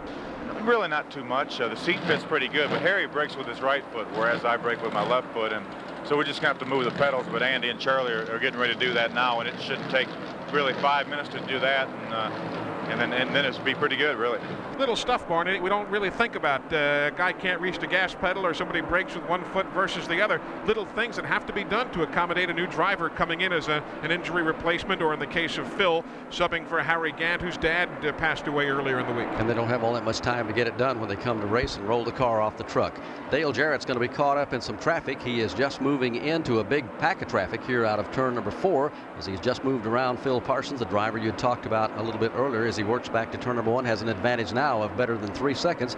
But Joe Moore, some of the best racing we've been watching here this afternoon, going back for about 11th position there back in the field. There's some real good dicing for positions going on. And of course, some of the leaders having to deal with some of the lap traffic as well. Watching Darrell Waltrip is running in about the 10th position. Further behind him, some of the lap cars separating him from Kyle Petty and another pack of cars. That's where a good battle's been going on between Ricky Rudd and Rob Moroso. Rudd's been trying to draw a line down to the inside to bypass Moroso. But again, Moroso, the champion of the Busch Grand National Circuit last year, he's had some good luck at the speedway as well. He knows how to hang on. Up in turn number two, another example of that. Moroso drifts a little bit high. Rudd almost got the line underneath him, but quickly Moroso pinched him off, holds on to the position for now. As Bill Elliott told us so, if you get to the low side of the racetrack, it's not really the good way to get off the number two corner. Moroso went high, as Joe mentioned, and really got the good bite uh, coming off the turn. 121 laps are on the board, 121 of 500 that make up the total distance today. And of course, we have more details for you now on today's right guard halfway challenge contest. The halfway lap, lap 250. The driver who wins the right guard halfway challenge gets $10,000, but you could win a brand new Pontiac Grand Prix SE. To enter the contest, here's the phone number to call 1 900 226 6600. Then stay tuned to our MRN broadcast. Stay by your phone because after the halfway portion of today's race, one sweepstakes entry will be drawn at random and called at home. And if you get that lucky phone call, you need to be able to name the driver who won the right guard halfway challenge. If you can do that, you'll win a brand new Pontiac Grand Prix. So enter the contest now by calling 1 900 226 6600. You have to call before the halfway lap. You have to be at least 18 years old. Enter as often as you'd like, but each call costs 90 cents. The contest is void where prohibited, no purchase necessary. For complete rules or mail-in entry forms for the next race, see participating stores where Right Guard is sold, or on a 3x5 card, write the words Right Guard Halfway Challenge along with your name, address, and telephone number, and send to Post Office Box 9, Hackensack, New Jersey 07602. Again, we are at lap 125. We are 125 laps away from halfway. From the Bristol International Raceway, this is MRN Radio. We are back with Bristol Raceway in Tennessee. Just commenting on Jimmy Spencer returning to the racetrack, but the car continues to smoke as we have a green flag here on lap 177. Back underway. Dave Marcis trying to stay with the leaders. May have a chance to do so here with Kyle Petty leading off the corner. He keeps it right alongside Kyle Petty as he exits turn two, but here at the end of the back straightaway, finally Kyle is able to get around him. Marcis had some good runs here at Bristol, Tennessee. He locks in right behind the leader. That's going to chop Mark Martin back there a couple of car lengths and make his work a little more difficult to get up to Kyle Petty. They're out of turn two. Mark Martin has the second spot. Again, he's separated from the race leader Kyle Petty by that lapped car of Dave Marcis. In third is Sterling Marlin. Fourth, the Morgan Shepherd car. Fifth is Darrell Waltrip. Those cars work themselves back off the number four corner. Middle of the field, Ernie Irvan, who was the pole sitter and led early. He is on the lead lap, running in 13th spot. 19 cars still on the lead lap as they're back to turn three. All in single file once again here on the back straightaway. Kyle Petty there. Dave Marcis is not letting him get away, though. Marcis continues pounding away on the rear deck of Kyle's car and trying to get back on the lead lap. He follows his tire tracks back off turn number two again. And here on the back straightaway, Marcis looks down to the inside, but again falls in behind Kyle Petty. A lot of cars have just been finding a pace they can kind of live with and stay up in that lead lap. Morgan Shepherd is one of those. He has currently moved himself up into fourth position overall as he works back into turn number one. Don't count him out of this thing this afternoon. Sterling Marlin's having a good solid run. They head back to three. Morgan Shepherd doing a good job working on Sterling Marlin and trying to get around that car. He keeps looking to the inside each time they come off the turn, but unfortunately keeps having to fall back in line. You talked about getting yourself into a rhythm at this racetrack. I asked Kenny Schrader if you can get to some degree of comfort here at Bristol once you get into the rhythm of running lap after lap. Oh yeah, most definitely. Uh, it's a it's a real good track for rhythm because it, it it's you go around it so quick. You know, it's just constant rhythm. Was uh, some of the places, you know, with the long straightaways and stuff, you, you, you lose a little bit of your rhythm. But uh, yeah, you can be real comfortable here, and uh, then when something happens. That's the story. When something happens, we've already had cautions out here eight times today. Davey Allison has made repeated pit stops of late, but he has gotten good service from Robert Yates and the crew. He is still on the lead lap, although he is about a half lap down to the race leaders, but still running on the lead lap here at number 184. Terry Labonte's having a good solid run here this afternoon also. He's had some pretty good success here at Bristol over the years. Let's go to pit road. Barney, Rob Moroso just got out. Short day for you, Rob. What happened? Well, the Crown Oldsmobile was running real good. We were still on the late lap and was just trying to keep out of trouble at this racetrack. Well, I went down to turn two and the, the two car got in the back of me, just spun me around. I'll tell you, everybody's having a lot of trouble here. The track's kind of slick and it don't take much of a bump. And around you go. We've seen that all afternoon, and I'm afraid we'll see it all the way to the checkered flag. 186 laps are complete. Let's pause 10 seconds on MRN radio for station identification. Kyle Petty continues to get it done here in the Valleydale Meats 500 this afternoon in front of a full house. Watching that race here as they work out of turn number four, Dave Marcis has been able to stay with the leader. Mark Martin can't get anywhere near him because of the Dave Marcis lap car riding right behind Kyle Petty. In third place is still Sterling Marlin. Real tight traffic out of turn two. Here's Marcis diving down to the inside of Kyle Petty. Again, Marcis not on the lead lap. He's trying to get back on the tail end. He does a good job sweeping down to the inside. He picks up the spot in front of Petty. And you were right, Barney. I was harkening back to a few years ago. Dave Marcis gave the leaders all they wanted and then some when he runs here at Bristol. He just kind of gets into a groove. And for Marcis, it always seems the more laps he runs, the better the car comes in here at Bristol Raceway. Now the battle for the lead evaporates quickly. Mark Martin goes down low, but Kyle Petty holds him off. And here at the stripe, it is Sterling Marlin who'll try and put Mark Martin further back in the running order. Martin got down on the inside of the racetrack. He's losing some spots. May be a problem for Mark Martin. Kyle Petty holds the lead. He gets by as well as Sterling Marlin, Morgan Shepherd, Darrell Waltrip, Ricky Rudd, now Terry Labonte also going by Mark Martin.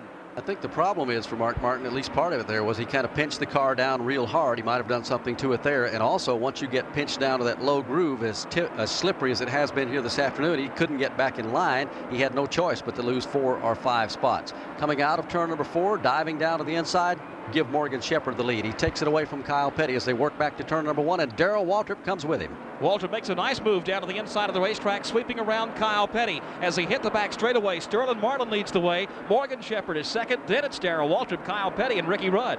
So Sterling Marlin currently being shown as the race leader. Morgan Shepherd is now in the second spot.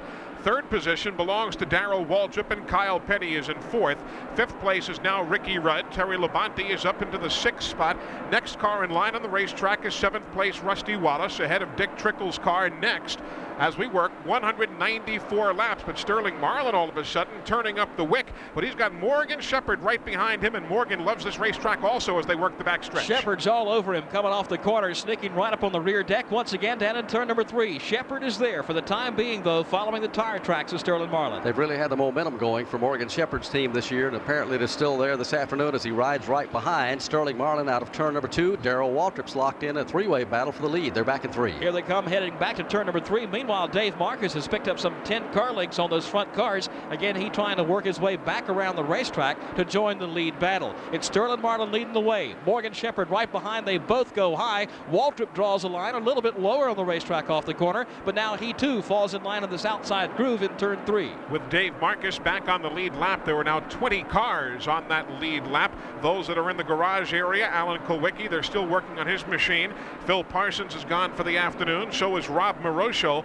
Derrike Cope's Purolator car is behind the wall. And Jimmy Spencer, they were continuing to work on the Heinz Ketchup Pontiac, that transmission problem that Dick Brooks talked about a short while ago. Lap 198 is on the board. Marlin takes them back to turn number one. Those three cars still locked up real tight. A half a car length separate first, second, and third. It's about five car lengths back to the fourth place car now, Ricky Rudd. They're back in three. Rudd has the fourth spot, then fifth, about uh, maybe five or six more car lengths back is Kyle Petty. Now, after leading just several laps ago, he has faded all the way back to that fifth position and is in danger of losing that. Terry Labonte is right up on Kyle Petty's rear deck as they come off turn two once again. Further behind those cars, next in line, the Rusty Wallace car, then Dick Trickle, Mark Martin, Kenny Schrader, and Rick Wilson.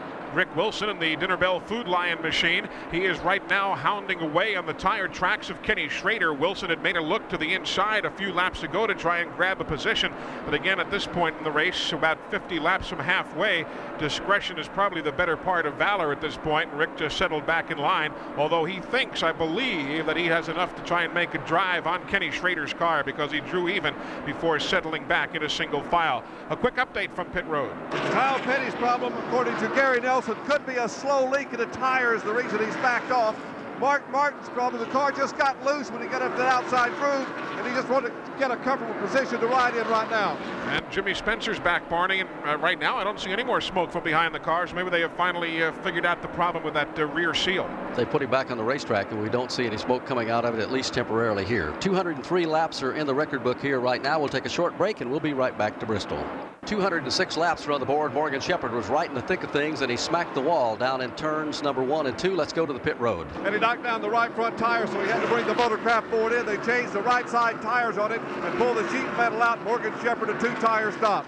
So he has gone down two laps due to the fact that he scrubbed the wall up there. Now he's going to have to play catch up for a while from the Bristol International Raceway. This is MRN Radio. We have Mike Alexander spinning in turn number one, but no, he goes halfway around and saves it. What a piece of driving for Mike Alexander in the Bobby Allison owned Raybestos Buick. By all rights, that car should have gone all the way around. Smoke was billing up from the tires, and somehow he wrestled that car back under control, and we remain under green. I'm going to jot that down as one of the peak cool moves moves of the day right there because Mike Alexander uh, was in far worse shape than many other teams have been here today whose car have gone all the way around on him. Good piece of driving too, but Geoff Bodine, also Davey Allison and Ricky Rudd, who was running right along behind him to keep from getting on the binders and kind of bending up some sheet metal also. But a close call for Mike Alexander. We will stay under green. 214 laps are in the book here this afternoon. Sterling Marlin shining a lot right now here at this racetrack. As we said earlier, he's had some great runs here over the years. He likes Bristol, has a lot of his fans that come down from the Tennessee area to watch him run. And this afternoon, he's putting on quite a show for them. But it's a long ways to go. We're not even near the halfway mark yet, just 215 laps away from the 250 lap mark that will make up half the distance in the Valleydale Meats 500 this afternoon. Darrell Waltrip continues to just hang right in there and kind of pace himself, and he is one of the best in the business at that. He really is, but meanwhile, Kyle Petty, who was running away from the field at one point, had almost lost a lap on the racetrack, and now he is in for service. Let's get an update from his pit. Well, they, first they thought he had a tire going down, and then Gary Nelson said they had a vibration. So it, the tire went down so far they started vibrating. They had to make the pit stop. They couldn't go any farther. Kyle has lost two laps on pit road. As we told you before, if you're just joining our broadcast, the cars get around this track so quickly, about 16 seconds a lap, give or take uh, a fraction, that there's almost no way you can stop during the green flag portion of the race and do anything but lose a couple of laps. On your attrition list, we'll tell you that Alan Kulwicki is out for the day. They have finally given up the efforts on the Zerex Ford, and Jimmy Means is also gone for the afternoon on the Alka-Seltzer machine. They have parked it a few moments ago and say that the car cannot continue. Let's go back to pit road. Checking out the Kyle Petty story further, he has a wheel broken. The right front wheel was broken, and it looked to me like it couldn't last many more laps before it would have broken the center completely out, but they did pit and get it fixed. Larry Nelson, you talked to him as I did, and he says this track will just use up a race car. But it certainly is, Barney. You know, we put about everything we can new on the car. Oh, a hard hit for Rusty Wallace off turn four. The car came up on its right side. It smacked hard against the outside retaining wall and has come to a stop now just past the start finish line here on the main straightaway. The car came through the number four corner, and all of a sudden, the right side of the car lifted right up off its wheels. He smacked the retaining wall with basically the bottom side of the car towards the outside wall. The car came back down, then right on four tires. It never did go over at all. It spun across the start finish line and has come to a stop some 100 feet or so, probably less than that, past the start finish line area. We are under caution on lap number 221 caution for the ninth time this afternoon as Rusty Wallace takes a hard, hard hit in his machine coming off the turn. The safety crews are tending to Rusty here on the main straightaway while everybody else is on the pit lane for service. Let's go first to Dick Brooks. Well, Bobby Hillin's coming in. He's getting his tires changed. As uh, uh, I think about everybody, Terry Labonte's going to get four tires probably on his car. Dale Jarrett to get four tires on his car. I think everybody's going to do that. The Rusty Wallace car was something else. I'm standing right dead on the end of pit row, and uh, the car hit the wall. I, I, I just happened to be looking that direction.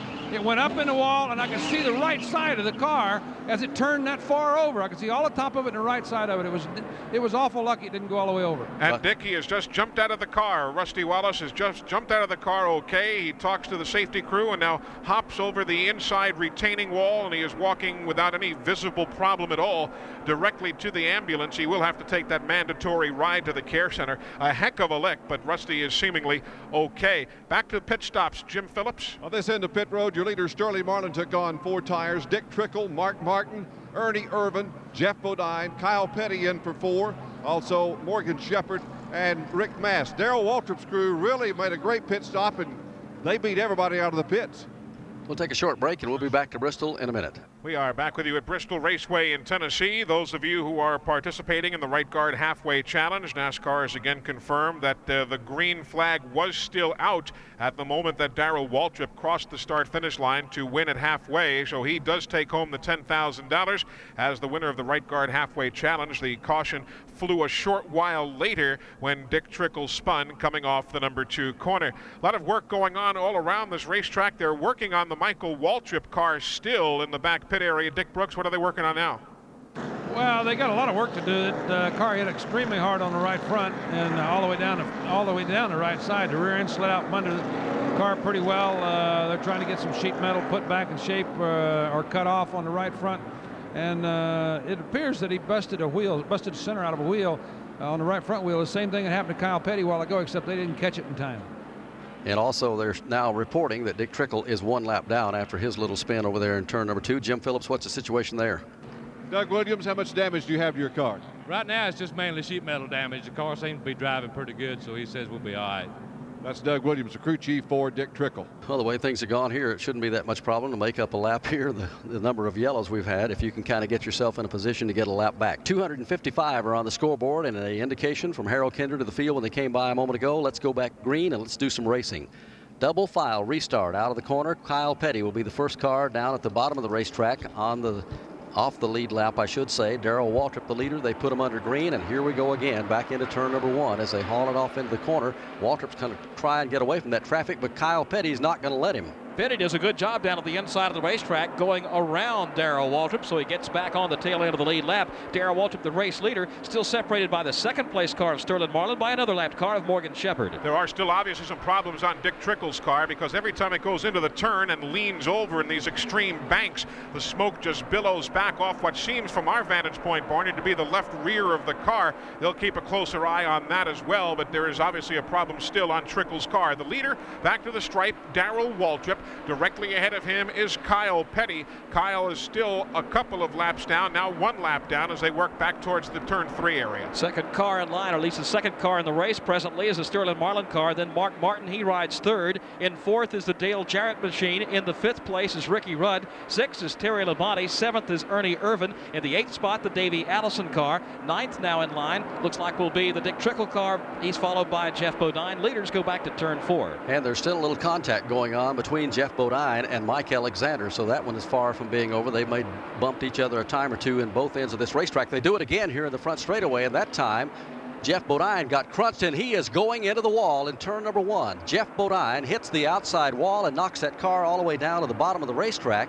And it's going to be some heated tempers there before this is over. He keeps it in a straight line, and it looks like we will stay under green. But Bodine is limping up toward turn three. The right front tire is down on the car. He's barely moving. There were actually three cars involved in that. Dave Marcis also in the thick of that battle with Dick Trickle and the Geoff Bodine car. Bodine now on the inside of the racetrack takes it back around to his pit area. But as slowly as he has to go, as Joe documented, the right front has extensive damage. As slowly as Geoff has to go around this racetrack, he has already lost at this second a lap and a half. He's not even gotten to his pit stall and he's going right past it. Tim Brewer and the fellows just wave him back behind the pit wall. And as he makes the left, Geoff is now two laps down and it will obviously to continue to multiply from here. But you're right, Barney. Uh, tempers might be a tad short on that one. You could kind of see that one coming also. 263 laps are on the board. Darrell Waltrip's getting it done for the moment here at Bristol, a 10-time winner at this racetrack, and he wanted to get his season turned around here this weekend, and he might be able to do it. He takes him back to turn two. Waltrip leads the way, still in front of him, the lap car of Kyle Petty, and behind him a lap car. That's where Morgan Shepherd sits. Pretty tight right behind Shepherd now. The second and third place cars, they're bumper to bumper. Sterling Marlin and Mark Martin, along with Dale Jarrett, all ride bumper to bumper. Fifth place runner is Ricky Rudd. Those are the top five here on lap 265. The quickest lap of the afternoon so far, Kyle Petty's lap of 114.452 miles an hour. That came back on lap 181 here this afternoon. So that's the uh, Holly Farms lickety split lap so far as the quickest of the afternoon as far as a race leader is concerned. They're working on the Budweiser machine behind the pit wall. Let's see if we can get a story there.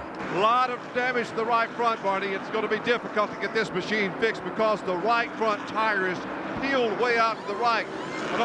It's going to be a long time before they get it fixed and get it back in. So a lot of severe damage to the Budweiser machine. Any chance they had to win has gone right out the window here with that slam into the wall down in turn number one here just a moment ago. 267 laps are complete.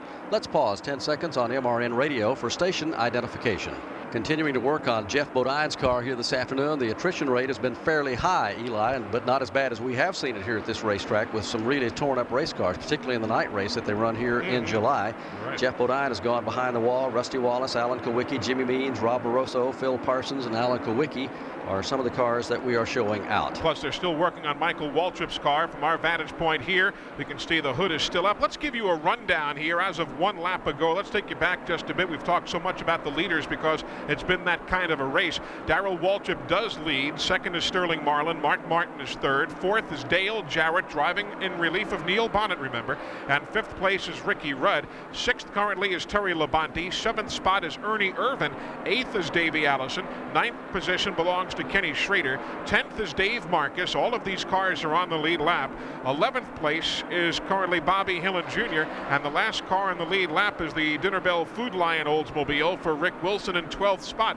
One lap down in 13th is Rick Mast, although Rick is quickly running out of racetrack out there as he climbs the banking more and more each time by, but he's one lap down in 13th.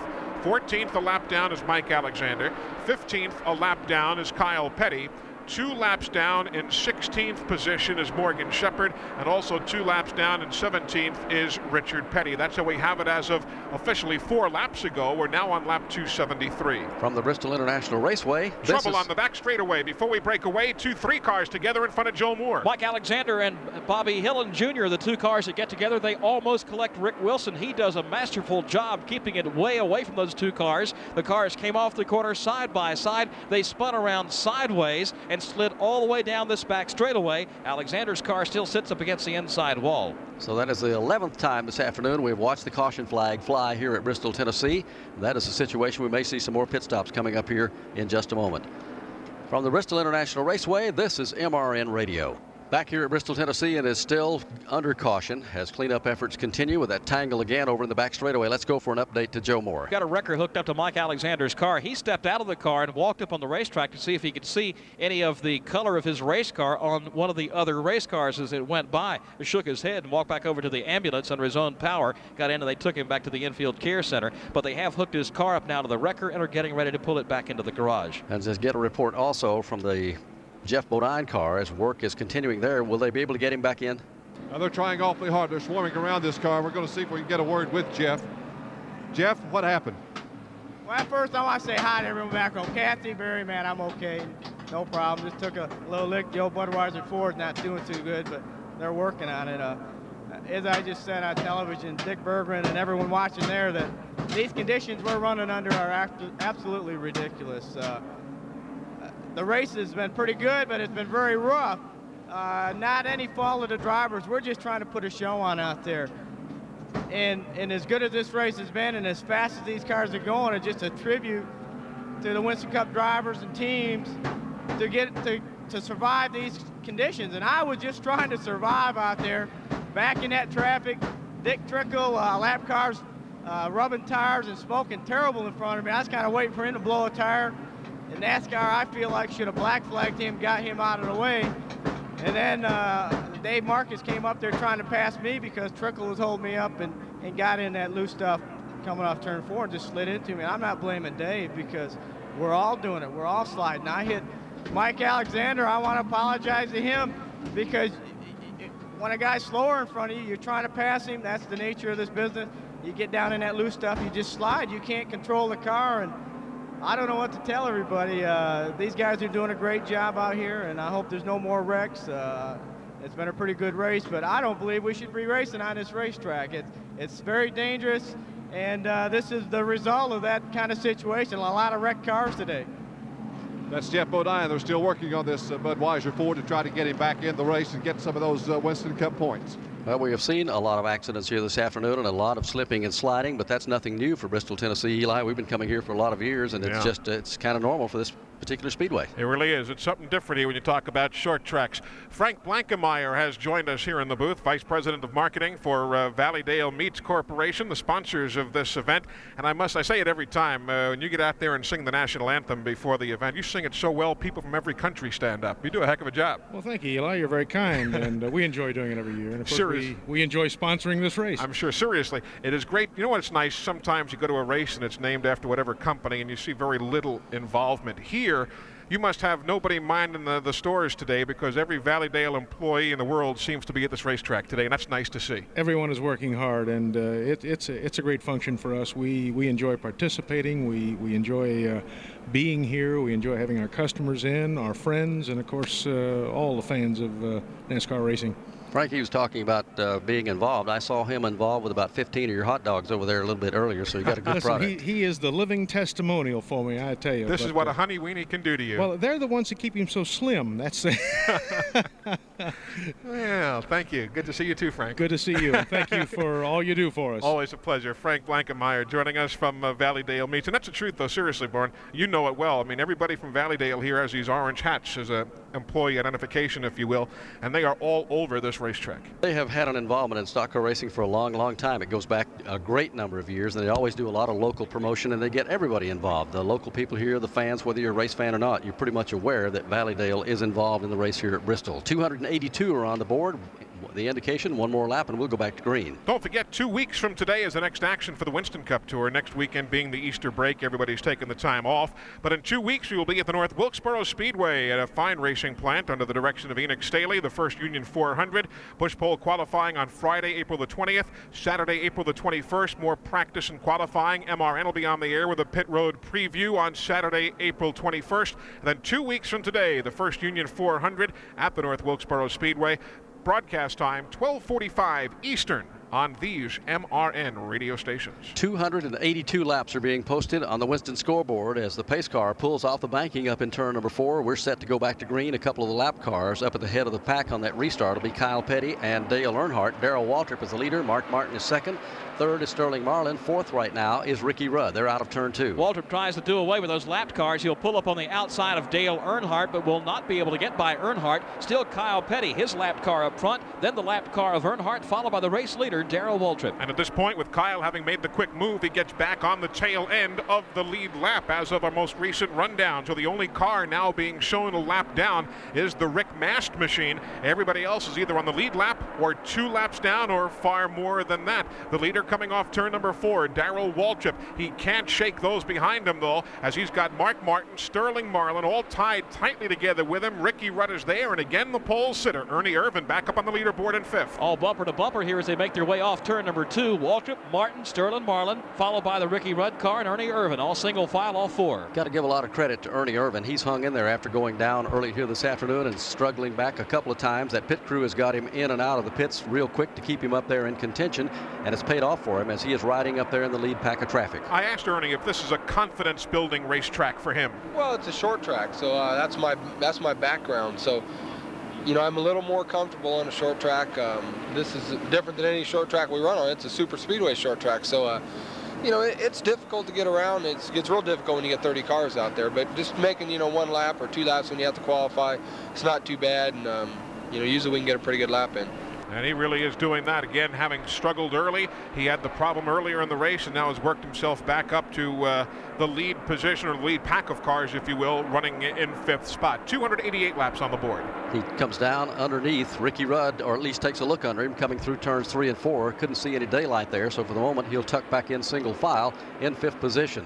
Darrell Waltrip pulls him out of turn number two, that five-car battle for the lead. Keep watching a battle here further back as uh, the sixth-place car of Dale Jarrett driving the Wood Brothers machine. He's trying to get around the lap car of Morgan Shepherd to track down that front five cars. It would be a six-way battle for the lead. Waltrip up front, Martin in the second spot, then Sterling Marlin, Ricky Rudd, Ernie Irvan, all those cars bumper to bumper. Then about two car lengths back to the lap car of Morgan Shepherd, then the sixth-place car of Dale Jarrett. Michael Waltrip is back on the racetrack. We told you he was behind the wall earlier. He has come back. And you know, you, you might laugh, and I don't mean to sound disrespectful at all, but if my stopwatch isn't lying to me, one of the quickest cars in the racetrack again now is Dave Marcis. His car, that uh, Big Apple Market sponsored machine, has all of a sudden taken off, and he is one of the quickest cars, if not the single fastest on the track. He's always like Bristol, and he, just like he does North Wilkesboro. When he goes up there, these are two of his better tracks. He seems to get around here real well. He'll find a combination he likes. He takes a little higher groove through one and two, and he does three and four but he says that keeps the momentum of the car wound up, doesn't bind it up by pinching it down in the corners, and Marcis is getting in some good lap times. Waltrip, meanwhile,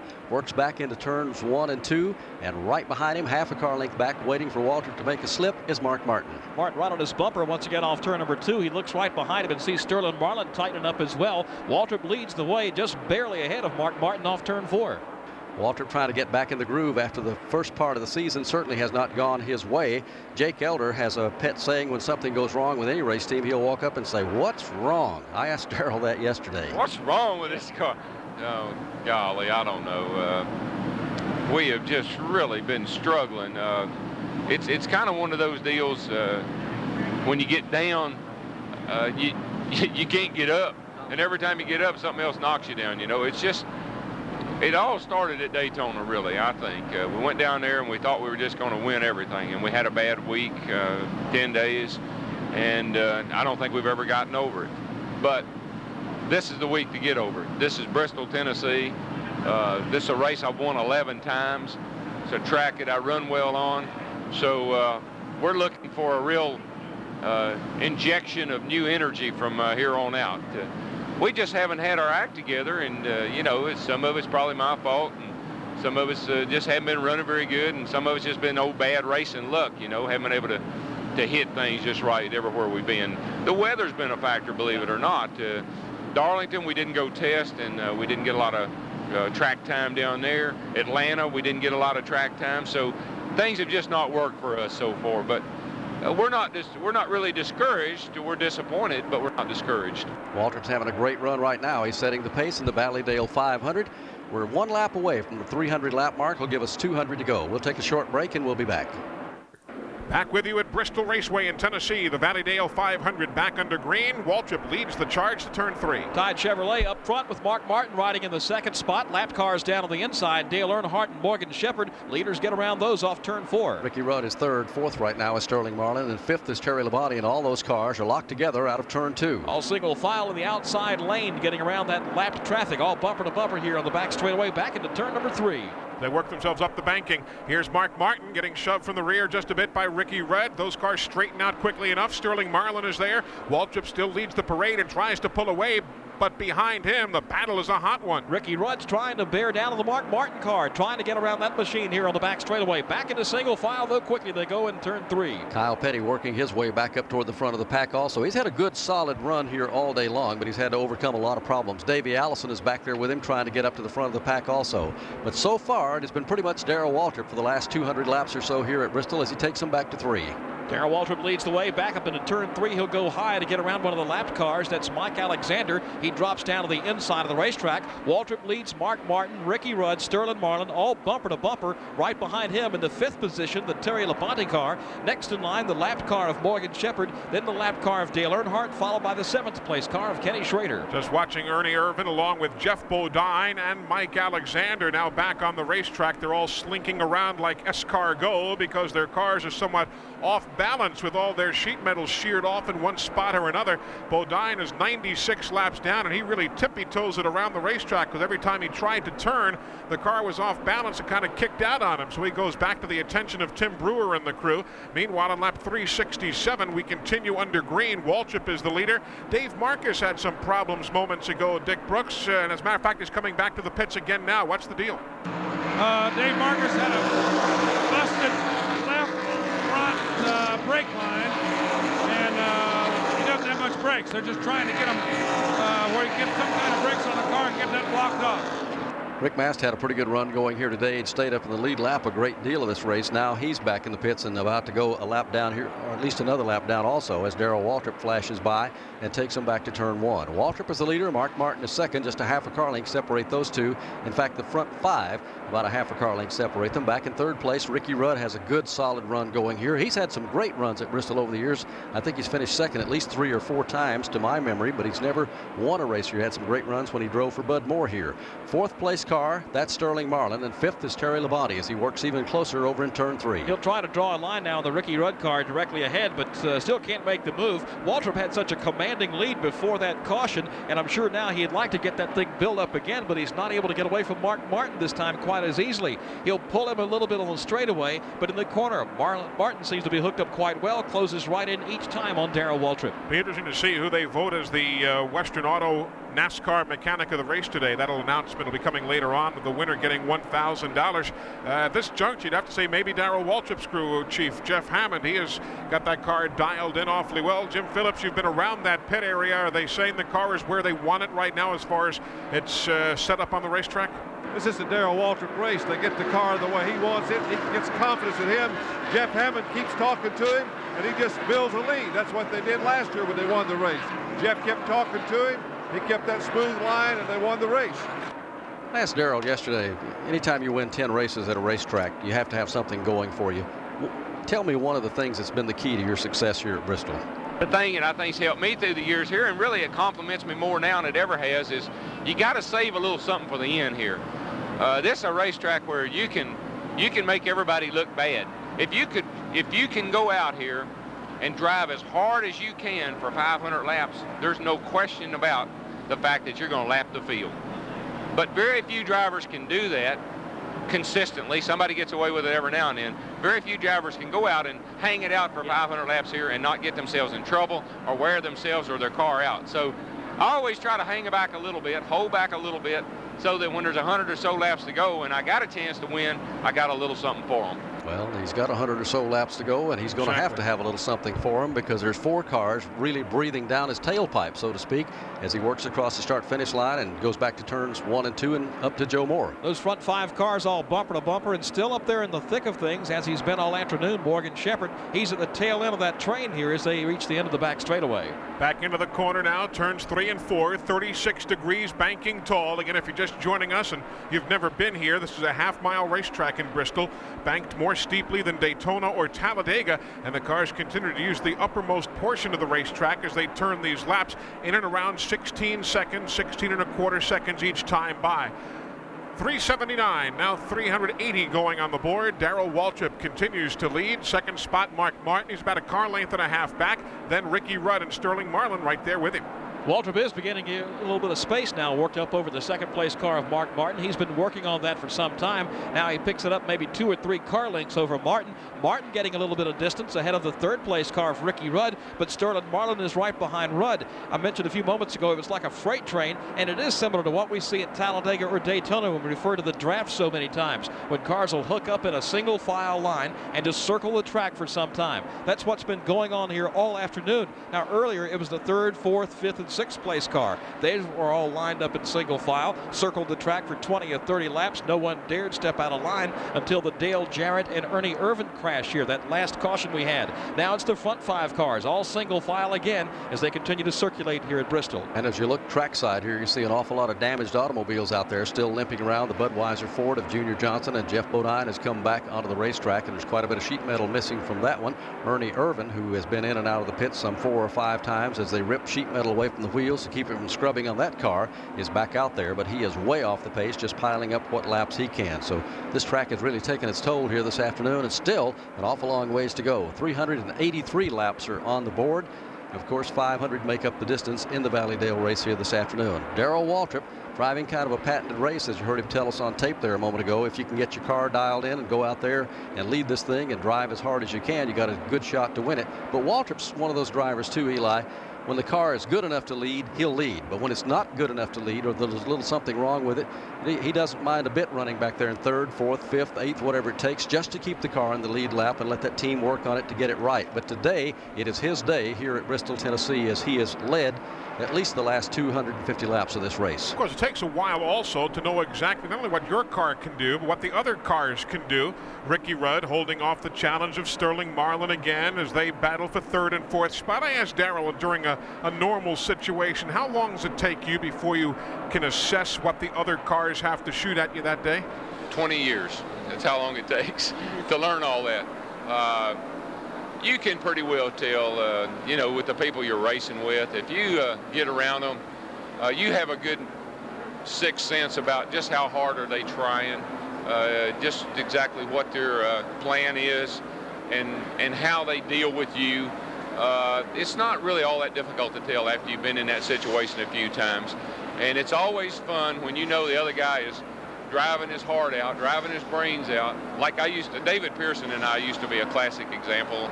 Cale and David, back in the days of that, that rivalry. David would sit there and let everybody drive themselves to death, blisters on their hands, blisters on their feet, smoke coming off their steering wheel, and David would put out the cigarette and win the race. And that's what happens with David Pearson and Darrell Waltrip. Now, however, we have caution on the speedway, Joe Moore, in An turn two. Another Dave involved. It's Dave Marcis this time. He had some problems. We mentioned the fact he had come in the pit several times. We saw a tire smoking. That may be what has gone out. The car looped around about three times. He stuck it in the outside retaining wall, only did damage to the front end and the right front. He's refired the car and is moving back around the track. So Dave Marcis had some problems a couple of times this afternoon. Now loops that car up there after having a great run going a little bit early this afternoon afternoon. And misfortune certainly befalling Dave Marcis in the last 50 or 60 laps. 390 are on the board. It gives us 110 to go. Here's Waltrip, leader, diving by, uh, by the pace car out of turn number four. He'll be followed in by Mark Martin, Sterling Marlin. All the top five cars are in the pits. Let's go to Dick Brooks. Well, Ricky Rudd brings his car in. It looked like he wasn't going to come in. He had just about uh, run into the end of pit wall, but he, he got it in anyway. Terry Labonte's got his car in. Dave Marcis comes by, got the front end up. Uh, quite get a stop. He just about running the back of Terry Labonte. He doesn't have uh, any brakes on the car. uh, but they're going to put they're going to put some tires on the cars and get them back on the track. Jim Phillips. On this end of pit road, Mark Martin, the second place car is in. It looks like he's going to win the battle out of the pits with Darrell Waltrip. Also, Kyle Petty is in. Sterling Marlin getting four tires, and Morgan Shepherd and Rick Mast all at this end of pit road. We're going to check and see if Morgan Shepherd got himself back in uh, one of those laps back that he was down here a moment ago. We were watching as they came out of turn number four, and he might have gotten one of those back. We'll take a short break, and we'll be right back to Bristol. After a strong third place finish at Darlington a weekend ago, Davey Allison and the Havoline Ford currently leading this Valleydale 500 here in Bristol, Tennessee. I'm Eli Gold along with Barney Hall, Joe Moore, Dick Brooks, and Jim Phillips. The MRN crew is on hand with engineers Harry Howard and Clay Stalka. We're live at Bristol International Raceway, and Davey Allison has the lead. The car behind him is Morgan Shepherd. And Barney, as you conjectured, Morgan did get back one of those two laps he was down and is now knocking on the door to try and get that other lap back. He's been playing catch up all afternoon, done some good heads up driving, and he's trying to get himself in a position to win this thing as the momentum continues to be very good for the Bud Moore team, the Motorcraft team. He sits right behind the leader, and if Davey Allison slips, Morgan Shepherd will be on the lead lap. They're out of turn two and back to Joe Moore. Shepherd's right on his bumper once again, coming off the corner. He hasn't tried to make a move since this restart, but he's staying right there with Davey, waiting for Davey maybe to slip up just a bit and for him to take advantage. Rick Wilson and the Dinner Bell Food Lion machine just bulls his way to the inside of Dale Jarrett after those cars made some contact. Wilson pulls away with Jarrett getting in line behind him. Second place runner is still Mike Martin. Third is Darrell Waltrip, though there's plenty of time remaining, exactly 100 laps to go. 400 down, 100 laps remaining in the Valleydale Meats 500. Davey Allison leads back to turn two. Morgan Shepherd still sits in there behind him, trying to find a way to get by the second place car, separated from the leader by Morgan Shepherd. That's Mark Martin. Then comes Darrell Waltrip in third, the lapped car of Kyle Petty, and in fourth is Sterling Marlin. And for the moment, I think we're going to see these drivers just kind of ride in a straight line, more or less. The final 100 laps are going on the scoreboard here at Bristol this afternoon. And a good run for a lot of drivers today that you could single out. Consistent run for Davey Allison, who currently leads this thing. Good, hard driving all day long has kept Morgan Shepherd up there with a chance to get himself back on the lead lap. And Mark Martin has run a good, smooth race all day long. Darrell Waltrip currently rides third back there, and he's just biding his time. This is one stage of the race where Waltrip kind of knows pretty much as well as anyone what he needs to do in this final 70 or 80 lapses we'll be coming up on here shortly. And give a call to Kyle Petty. He has really changed his whole attitude about this business. I think he's finally made up his mind that, hey, this is, you know, it's not fun and games. If you're going to be a winning driver, you got to dedicate yourself to it, and he's certainly done that. He's very serious about the job right now. He has put all of his other interests behind, and he is out there right now. He will yield a position off turn number four, possibly to Sterling Marlin, but no, Sterling is kept back as Kyle gets the good run off the number four corner. You know, the other day during all the rain, we were talking with Gary Nelson, kind of going over the technology of these race cars. We were just thinking the only fellow who has complained about a brake problem here today is Dave Marcis, and we're hearing about that less and less now on the Winston Cup tracks. Even in Martinsville, I, I asked Gary Nelson the other day if we can put a guy on the moon, but you still have trouble slowing down a Winston Cup stock car in Martinsville, Virginia. And we talked about the brake systems now that most of these cars are using. It was something very interesting. We're into these foreign brakes that, that are uh, just about all the cars on the short tracks now are running brakes from England. And um, the development really on these brakes came through Formula One. They're, they're made out of some um, really exotic metals that are very strong and they dissipate the heat quick. So at the same time, the, the actual metal in the brakes and the strength of the brakes was uh, getting better and better. Then we started experimenting with uh, brake pads, the material that actually rubs against the brake rotor to stop the car.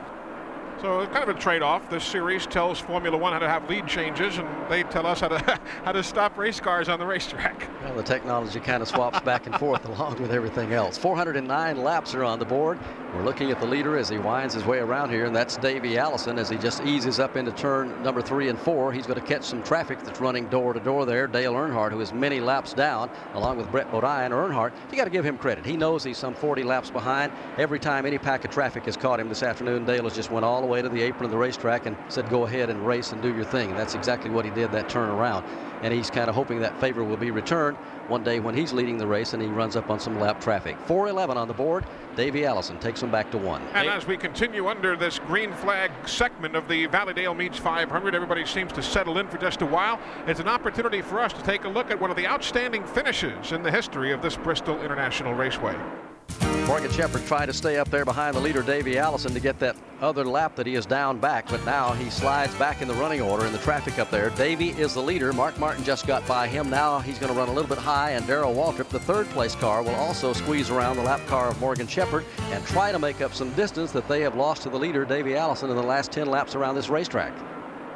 They're in the backstretch. Front three cars all together now. Davey Allison on several car lengths ahead of Mark Martin. He's several car lengths ahead of third place Darrell Waltrip. 423 laps on the board. The front five, Allison along with Mark Martin, Waltrip, Sterling Marlin, and Kyle Petty. Kyle still running back towards turn number one, about a car length, not even that much now, behind Marlin and just ahead of Terry Labonte and Rick Wilson. Labonte really definitely tightening up on Kyle Petty here as they hit the back straightaway, and Rick Wilson even closer to Terry Labonte. They run bumper to bumper to the outside, going around the lapped car of Dick Trickle. That may be the best battle at the as this race winds down here before the day is over right now. Will be for fourth place back there between Sterling Marlin, Kyle Petty, Terry Labonte, uh, Rick Wilson, and also Ricky Rudd. They've been locked together there for the last 15 or 16 circuits around this racetrack. Waltrip comes down trying to close up some distance, but the battle they're watching will be for the lead. Mark Martin gets within a half a car length of catching Davey Allison. He got a fender alongside going into turn number one, but had to back out of it as Davey seems to get a little bit better bite coming off the corner. Here he is again, Martin peeking down to the inside. Well, Davey goes higher in the turn, but he keeps his Ford wound up a bit more off the high side of the banking. Mark Martin takes a middle groove, but only in turns three and four. In one and two, they're in the same line. And they're very close this time, bumper to bumper practically. And Darrell Waltrip now is caught up with Mark Martin. So a three-way battle for the lead as they exit turn four. All three of those cars look like they're just about equal right now here at Bristol, Tennessee. So it's just going to be whoever makes a slip, apparently, as to who wins this thing this afternoon. They're certainly all three very much in contention, along with about four other cars that are still on the lead lap. We'll take a short break and we'll be back. Jeff Hammond, the mechanic on that and the crew chief on Darrell Waltrip's car, has done a great job with them here ever since they've been up to kind of get that car running like it has this afternoon. Let's go back to his pit and Dick Brooks. Well, while Waltrip's trying to take over the lead, Jeff Hammond just won himself $1,000 from the Western Auto. It's a Western Auto uh, Mechanic of the Race Award. Jeff, you're $1,000 richer today. No, uh, Dick, you got that wrong. I'm not $1,000 richer, but the team, the Tide team is because uh, whenever I receive something, it all goes to all the guys that work with me because I, it's not a one-man show. It's a team effort. Without the guys that's behind me and working with me, it'd never be possible. You know, the effort we're putting forth today is a team effort, and we're really looking good. Well, if you're going to split it up, just give us all a part of it, I guess. Well, let's all have a big old party after this race. all right, thank you. That's from Western Auto. They're doing a good job this year on recognizing some of the mechanics instead of just the drivers. Jeff Hammond is certainly a good candidate for that here this afternoon as he wins it. 446 laps are on the board. We've got 54 laps remaining in this one this afternoon to settle it in the Valleydale Meats 500. Darrell Waltrip continues to hound Davey Allison, but Darrell can't forget that right behind him, one car length back, is Mark Martin. They're out of turn two. Martin's bearing down from the third spot. And Eli, you were correct a few moments ago when you were talking about the way that Waltrip's having a hard time making a move off turn two down on the inside. He had pulled even with Davey Allison on that particular lap. That's about 10 laps ago going into turn number one. Coming off the corner, he just did not get the bite. Now Waltrip's starting to run up a little bit higher on the banking. And what he tried the last lap when they came off turn two is he tried to get a bite and dive down underneath Davey Allison coming off the corner. It didn't work then, but we'll keep an eye on Darrell Waltrip and see if he's able to make that move again. What's going to happen now is they're going to run back into lap traffic. The Dick Trickle car directly ahead. Trickle drops down to the inside of the racetrack. So Davey, Darrell Waltrip, Mark Martin, and the lap car of Morgan Shepherd all go to the outside this time, all four. You know what else will be a factor here, Barney, as this race winds down? Should we have a caution flag or even not, uh, Davey is pitting on the back pit area. While Darrell Waltrip is pitting here on the front straightaway pitch, we've already documented how those on the back pit, just by positioning alone, are at a bit of a disadvantage when it comes to getting in and out of the race uh, pit area very quickly. And should that come down to a factor, uh, we'll see exactly how Robert Yates and that crew play out that hand that's been dealt to him also. It definitely will come into play should they have to pit here in the final stages. 49 laps to go in the Valleydale Meats 500. Waltrip again shoves that Tide Chevrolet up under the black Ford of Davey Allison as they came out of turn number four, but that's all he can do is just get a fender up there and then tuck back in single file. They're out of turn two one more time. Waltrip goes to the top of the racetrack again, dives down to the inside, tries to pull up alongside Davey Allison, but again Allison holds him off and holds on to the lead. Let's not forget Mark Martin because he is right there in third place as well. The the Ford of Allison, the Chevy of Waltrip, the Ford of Mark Martin, and then the lapped machine of Morgan Shepherd. But those front three are tied tightly together with nine cars still showing on the lead lap here on lap 453. Davey Allison is the leader. Darrell Waltrip rides second. Third is Mark Martin. Fourth is Sterling Marlin. Fifth is Ricky Rudd. Six right now. They're still posting Kyle Petty. The seventh place is Terry Labonte. Eighth belongs to Rick Wilson. And ninth is Kenny Schrader. And those are the nine cars that are on the lead lap. One lap down is Morgan Shepherd. Two laps behind is Dale Jarrett in the Wood Brothers car. Rick Mast is being posted in 12th position, some five laps off the pace. 13th is Dick Trickle as a Butch Miller is being shown up in 14th. And Dave Marcis now round out the top 15. Barney, there's a problem on Dale Jarrett's car. He dropped down to the inside of the racetrack. Looks like the left front tire went down. He got up in front of the leaders and caused a close call there. Dale Jarrett's heading back over to his pits. So he is going to the attention of the Wood brothers, Leonard and the rest of the fellows there to tend to the Citgo Ford. This is one of the strangest looking rundowns I have ever seen. We just got from Martha Oliver. Barney gave you the top uh, 15 with Dave Marcis uh, now 18 laps down in 15th spot. 16th place is Ernie Irvan. He's 21 laps down. 17th place is Bill Elliott. He's 33 laps down. 18th spot is Jimmy Spencer. He is 43 laps down. In 19th is Dale Earnhardt. He is 47 laps down. 20th spot belongs to Michael Waltrip. He is 56 laps back. In 21st position is Bobby Hill, and he is 64 laps behind the leader, Davey Allison. 22nd place is Brett Bodine. His car 72 laps down. 23rd spot was Mike, uh, excuse me, uh, the Davey, uh, no, I was right, Mike Alexander's cars in 23rd. He's 91 laps down. Geoff Bodine is in 24th, 106 laps down. And Phil Parsons is in fifth, is in 25th. He's 150 laps down. What a strange looking run down here, but a battle for the lead on the racetrack. Darrell Waltrip tries to get underneath Davey Allison. That's the third time around out of turn number four. He's been able to get a fender up alongside, and that's all he can do. He can't get around him in the front straightaway. They're heading back to three. Same thing on the back stretch. Allison just has the power here once they get on the stretch, but in the corners each time, Waltrip's able to draw a line down to the inside. But Davey comes off the corner, gets a good bite, and continues down towards the front straightaway and back up into the corner. Dick Brooks is over in the Havoline pit area. Again, pitting on the back straightaway is Davey Allison. What are they saying, Dick? Anything? Well, I think Jim Phillips is over here talking to him. Jim, have you talked to him? We're at the Davey Allison pit. Robert Yates, you pitted on lap 355. Can you make it on gasoline? Yeah, no problem with that, I don't think. Seems to slow down just a little bit in the middle of the turn, but he's still holding him off. Yeah, I just, uh, we'll just have to see. I don't know. That's Robert Yates, car owner and crew chief for Davey Allison. Darrell Waltrip almost had the ideal situation there as Davey is running a little high off that corner to keep the motor kind of wound up in the thing, and they run up on the lap car of Rick Mast there, and he was hoping that Davey would kind of run in behind him, and Darrell could keep that fender alongside and pinch him out there, and he could have gotten the lead. He's just waiting for him to make a mistake very close two cars here as far as being equal along with Mark Martin as you pointed out a minute ago Eli. You can't count him out. He's certainly within striking distance but Waltrip is the man trying to put on the moves right now as the laps wind down. They're back to three. Each time he'll dive down to the inside coming off turn two but again at the end of the back straightaway he has to fall back in line behind Davey Allison. Off turn four again Waltrip looks to the inside. If you talk about tire freshness it might be Mark Martin who is that dark horse there because he has not been going up and down the racetrack like Darrell Waltrip has.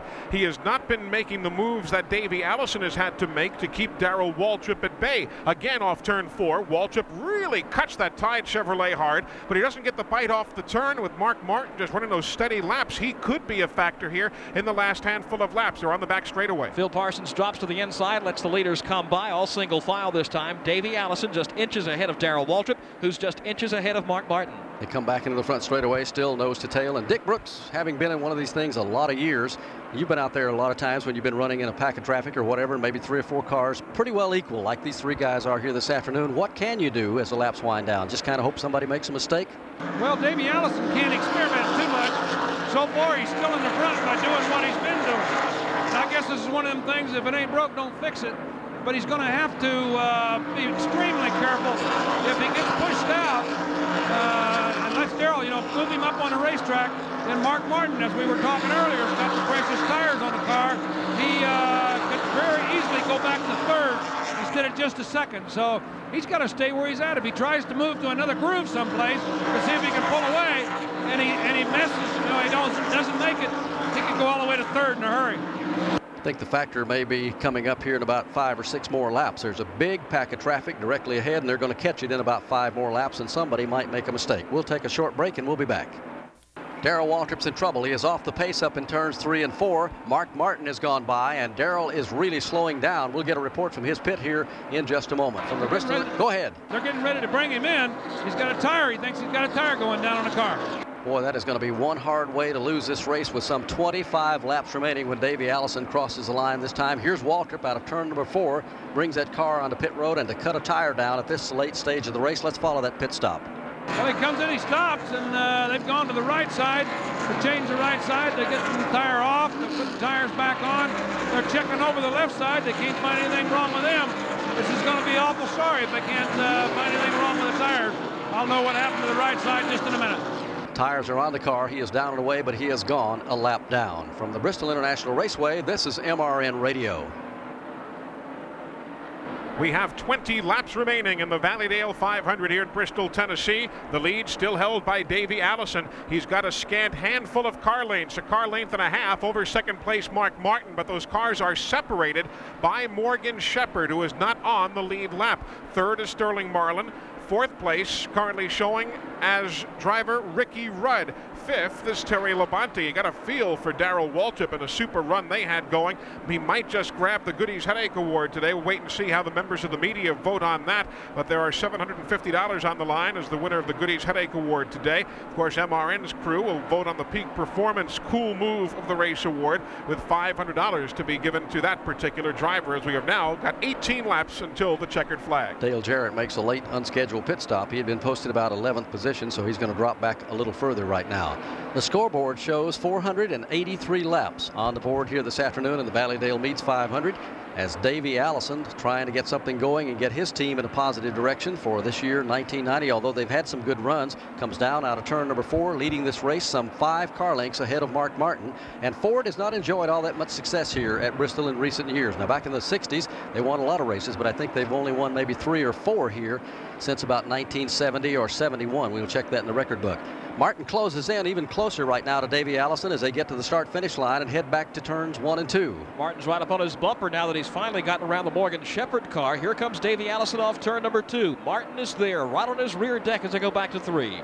Right on his bumper, and now takes a look down to the inside. There's a lap car directly ahead, Jimmy Spencer's car there, and Mark Martin has to tuck back in behind Davey Allison and give Davey a lot of credit. He's been able to hold him off so far. Let's go to the pits. That's Steve Hmiel, the crew chief for Mark Martin. Steve, you got anything left? I don't know. We're a little bit loose right now, and Davey's real strong. Looks like track position means everything. It's just a darn hard to pass. We're not going to take anything away from Davey. He's running real good. We're going to make a hard run at him. All right, they uh, think the only thing they can do now is sit and watch. At this point, the laps are winding down. 13 remain in this Valleydale Meats 500. It is a, basically a half car length between the two. Allison goes high in turn number four. Mark Martin comes low, but again, the car just does not grab off the low side of the racetrack. And Barney, you know your history quite well because before Bill Elliott, who won this event back in 1988 in a Ford, the previous victory for Ford was for David Pearson driving for Holman Moody back in 1971 in the Southeastern 500, as it used to be called. So you're talking uh, what uh, 19 years and one victory for Ford in that span. Been a long, long time. I know Ford in the 60s they pretty well dominated this racetrack, but it seemed like from the early 70s on they did not have all that much success. The situation's changing up front. Mark Martin is going after the leader, but also there two more cars becoming into play right now. Let's go to pit road. Well, you got to give Sterling Marlin a little. I mean. Uh, Morgan Shepherd a little credit. He moved over, let Sterling Marlin and them go by so they can race with 10 laps to go. That's pretty good. Uh, Uh, you know, he didn't have to do that. Didn't have to. Seen that a couple of times today. We talked about Earnhardt doing it a little bit earlier, and some other drivers also.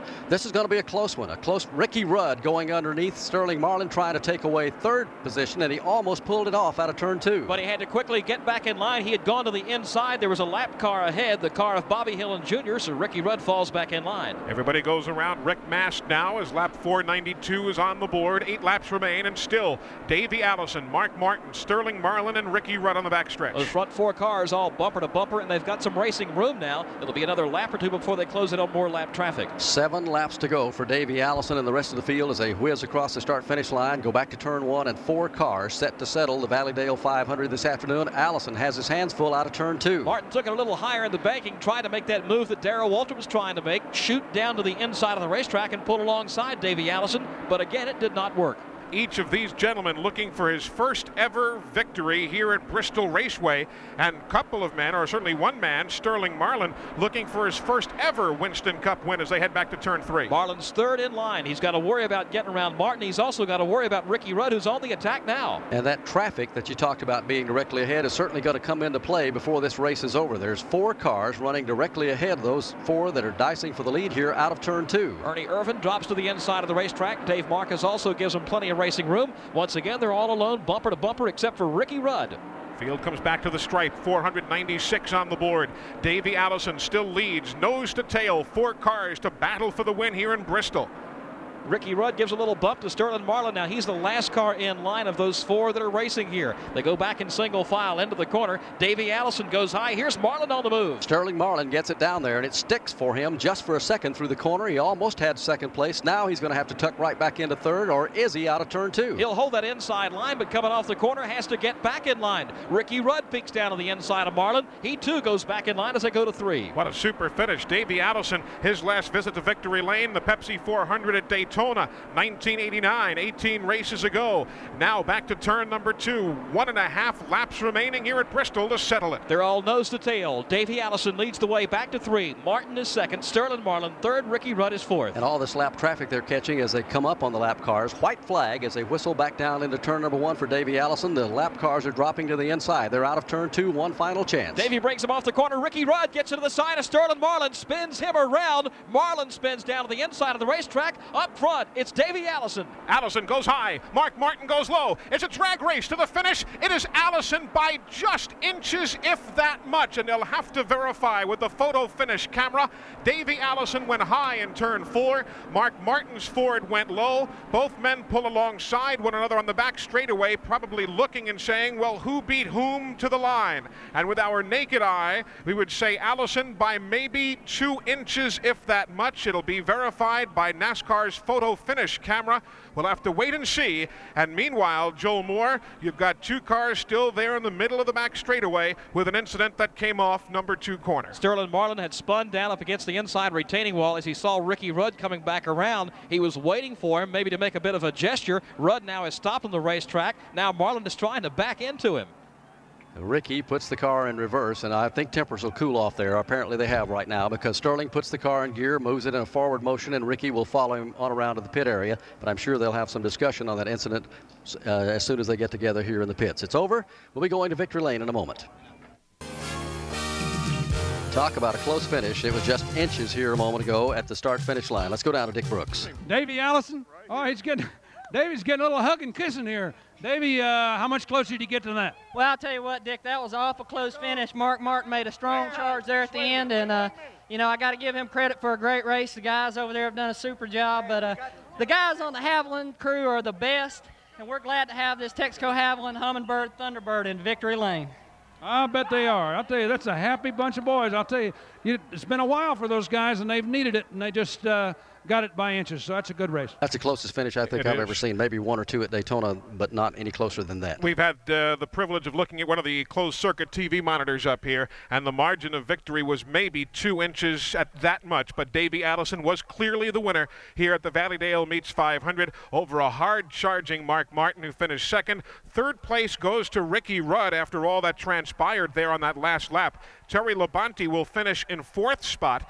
Fifth goes to Rick Wilson, who hung around there and had a super run in the uh, Dinner Bell Food Lion machine. Kenny Schrader will get sixth, and seventh will go to Sterling Marlin. That's how we have it unofficially off the tape at this juncture here through the top seven positions. Let's check in right now with Jim Phillips. Second place finisher, Mark Martin. You did, you did everything that you could do to win this race. You just couldn't pull it off. Well, uh, congratulations to Davey Allison. Boy, we got close. We had a great run. Uh, the Folgers team are the heroes again today. You know, the guys on the on pit road are just incredible, and it's a great run for us. This was a points run for us. Uh, we were in a position where we had to uh, do all we could do, but there just wasn't enough racetrack out there to quite get by Davey. You know, we had a great car, but uh, we just didn't quite make it to the front. But uh, I'm sure not disappointed with second.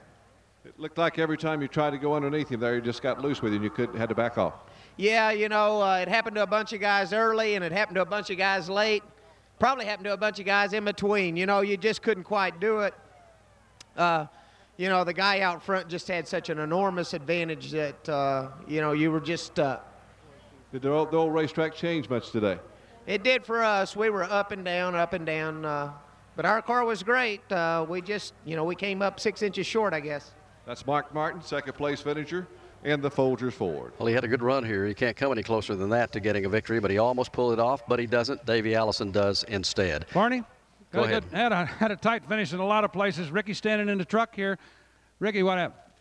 Well, I tell you, we, uh, Waddell and myself had a little communication breakdown on that last pit stop. I was thinking he said pit, and he was thinking say stay out. So we got way behind on track position, and we just only time we run hard was right at the end of the race. And I really feel bad for Sterling Marlin. That bunch up there was holding me up, and him and I got together, raced on the last lap, and he turned around. I hate to see that, uh, like say for third place, but uh, tickled to death. This Levi Garrett Exxon Chevrolet run really good.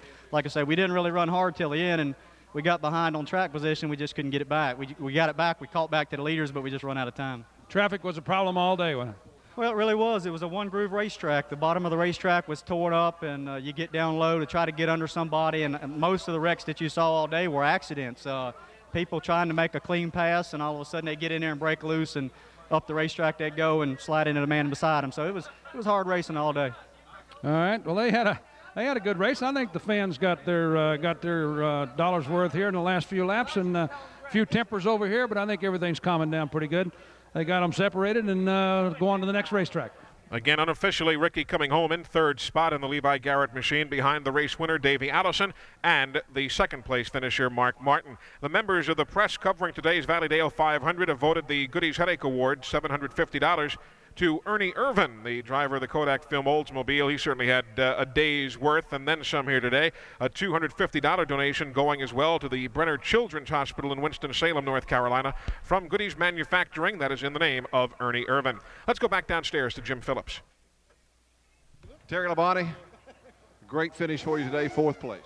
Well, our Skoal Classic Oldsmobile ran good all day long. We got off just a little bit in the last set of tires there, and we are off the pace some. We just weren't as good as we had been earlier, but uh, we're pleased with the finish, and, and I think maybe this will kind of turn things around for us. We're back on the right track, I think, and kind of got our c- car sorted out and trying to figure out which ones are good. And I think we've uh, on the on the way back in the right direction now. This Oldsmobile saw a lot of things in front of you and it behind you. Yeah, it did. I tell you, I wish that car could talk. It could tell some good stories, couldn't it?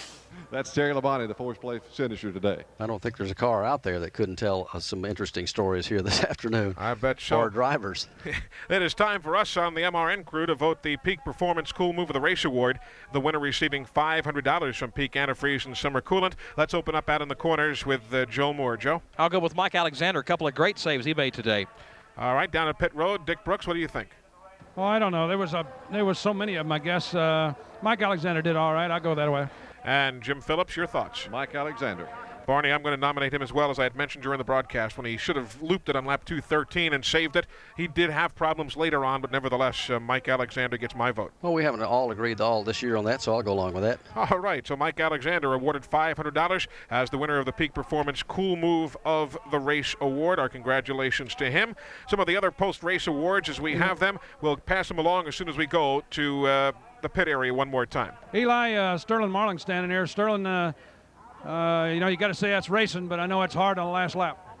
Yeah, it is. It's uh, you know, we just the car snow cold was running great all day. We just took our time and uh, just waited then to be there because this place will take a toll on the equipment. And I found that out last July, so I just paced myself and tried to keep out of trouble and uh, had run them guys down. Car just drove super, run good, and uh, you know to have that happen on the last deal, uh, you know I could have spun a six car out there for two laps ago, but you know I got out of gas and let him get straight. But uh, you know just run there and gouge you, and uh, you know know we didn't a chance to win the race. Uh, you know it's it don't take uh, you know much guts behind the wheel to do it. He just spun me out. Well, it looked like you guys uh, just really took off in the last few laps. Uh, you think if if, if uh, the 15 car had moved over a little bit earlier, y'all would have had a better shot at it? May have had, you know, Morgan. He did. He did get out of the way, and he didn't hold me up much at all. And uh, you know, the the car could really get off turn four real good, getting the gas, just jump right back in the gas wide open, come off the corner, and that's where I was getting them at. And uh, I wanted to get a run there, you know, a couple laps go, but there's some traffic, and uh, I was going to wait till the last lap and at least try to get Mark. Looked like at the last part of the race, as far as I could see from down here, that the uh, Davey Allison car was probably the slowest of the four, and he still won the race. So it don't have to be the quickest all the time to do it. Jim Phillips has got somebody over there.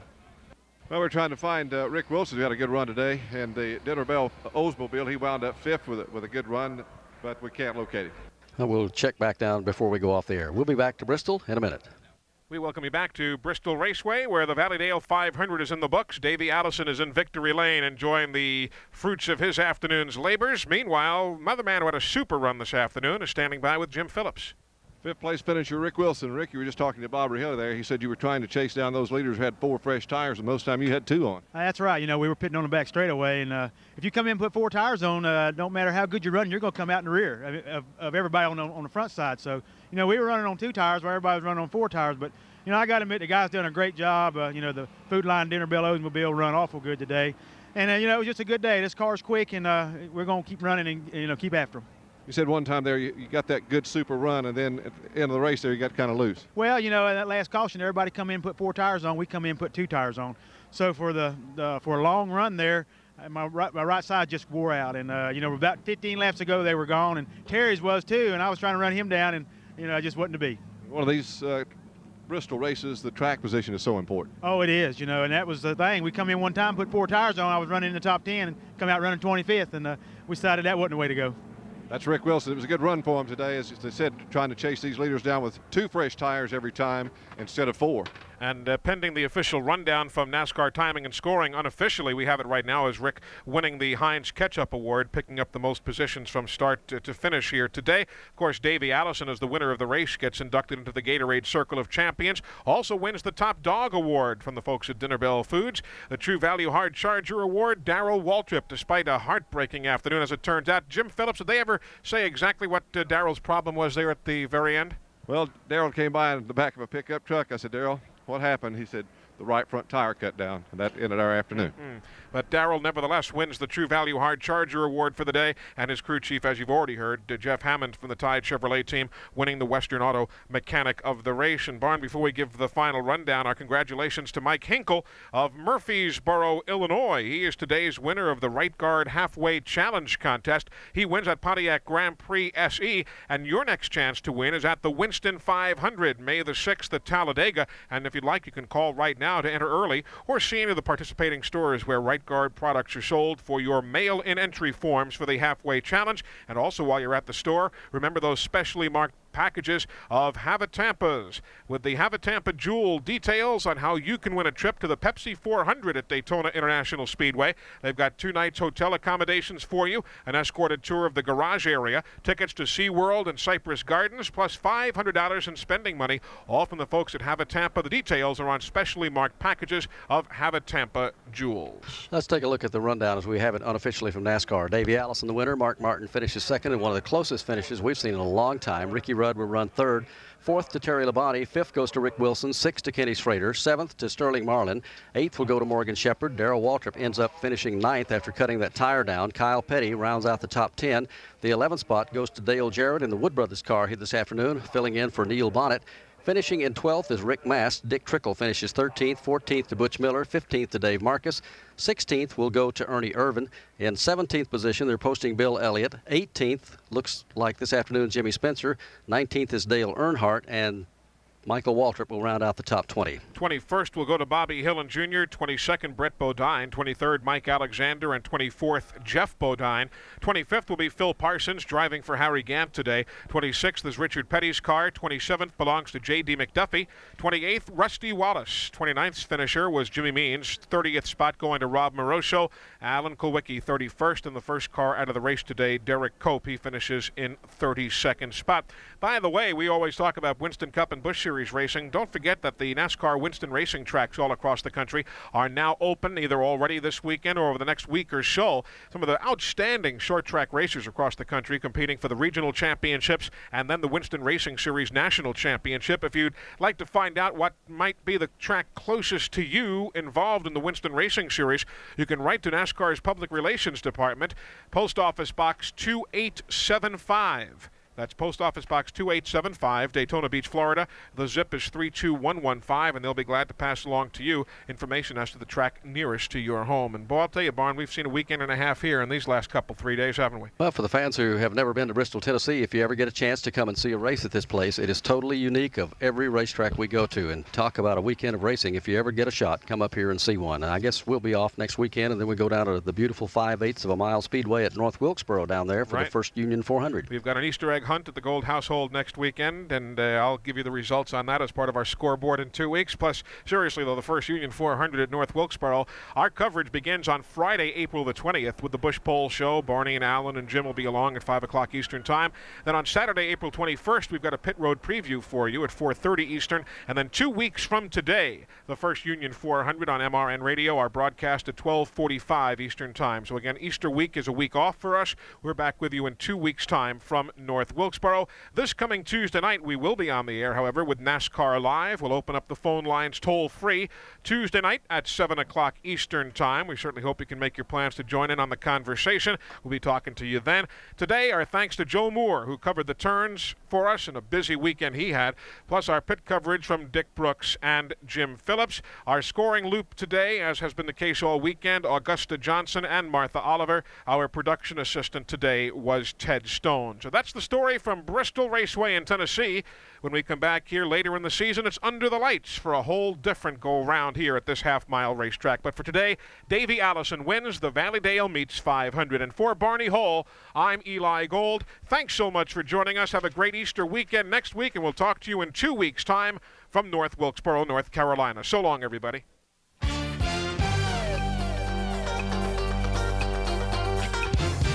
MRN Radio coverage of the NASCAR Winston Cup Series has come to you from Bristol International Raceway and sponsored by Pontiac and your local Pontiac dealer. We build excitement. By Holly Farms, the official chicken of NASCAR and sponsor of the Lickety Split Award. By True Value Hardware Stores for quality, selection, and personal attention. It's True Value. By Anheuser-Busch, Brewers of Busch Beer, head for the mountains of Busch. By Unocal, the winning spirit rides with you every time. By Armour Star Can Meats, America's choice for the great outdoors. By Baby Ruth, the official candy bar of Junior Johnson. By Gatorade, Gatorade gives your body what it's thirsty for. By Planters Nuts and Mr. Peanut, sponsor of Travis Carter Chevrolet. By Dinner Bell Meats, the official meat products of NASCAR. By Peak Antifreeze and Coolant, only Peak gives you peak performance. By First Brands, makers of STP oil treatment. STP is the edge. And by Western Auto, the official auto parts and service store of NASCAR. The executive producer of MRN Radio is John McMullen. Associate producer Alan Bestwick. Engineers Harry Howard and Clay Stalka. Affiliate relations Pat Hensley and Greg Robertson. Production assistants Tina Marr, Cheryl Knight, and Stephanie Ellis. This is Rick Lewis. This broadcast was a production of MRN Radio, a division of International Speedway Corporation.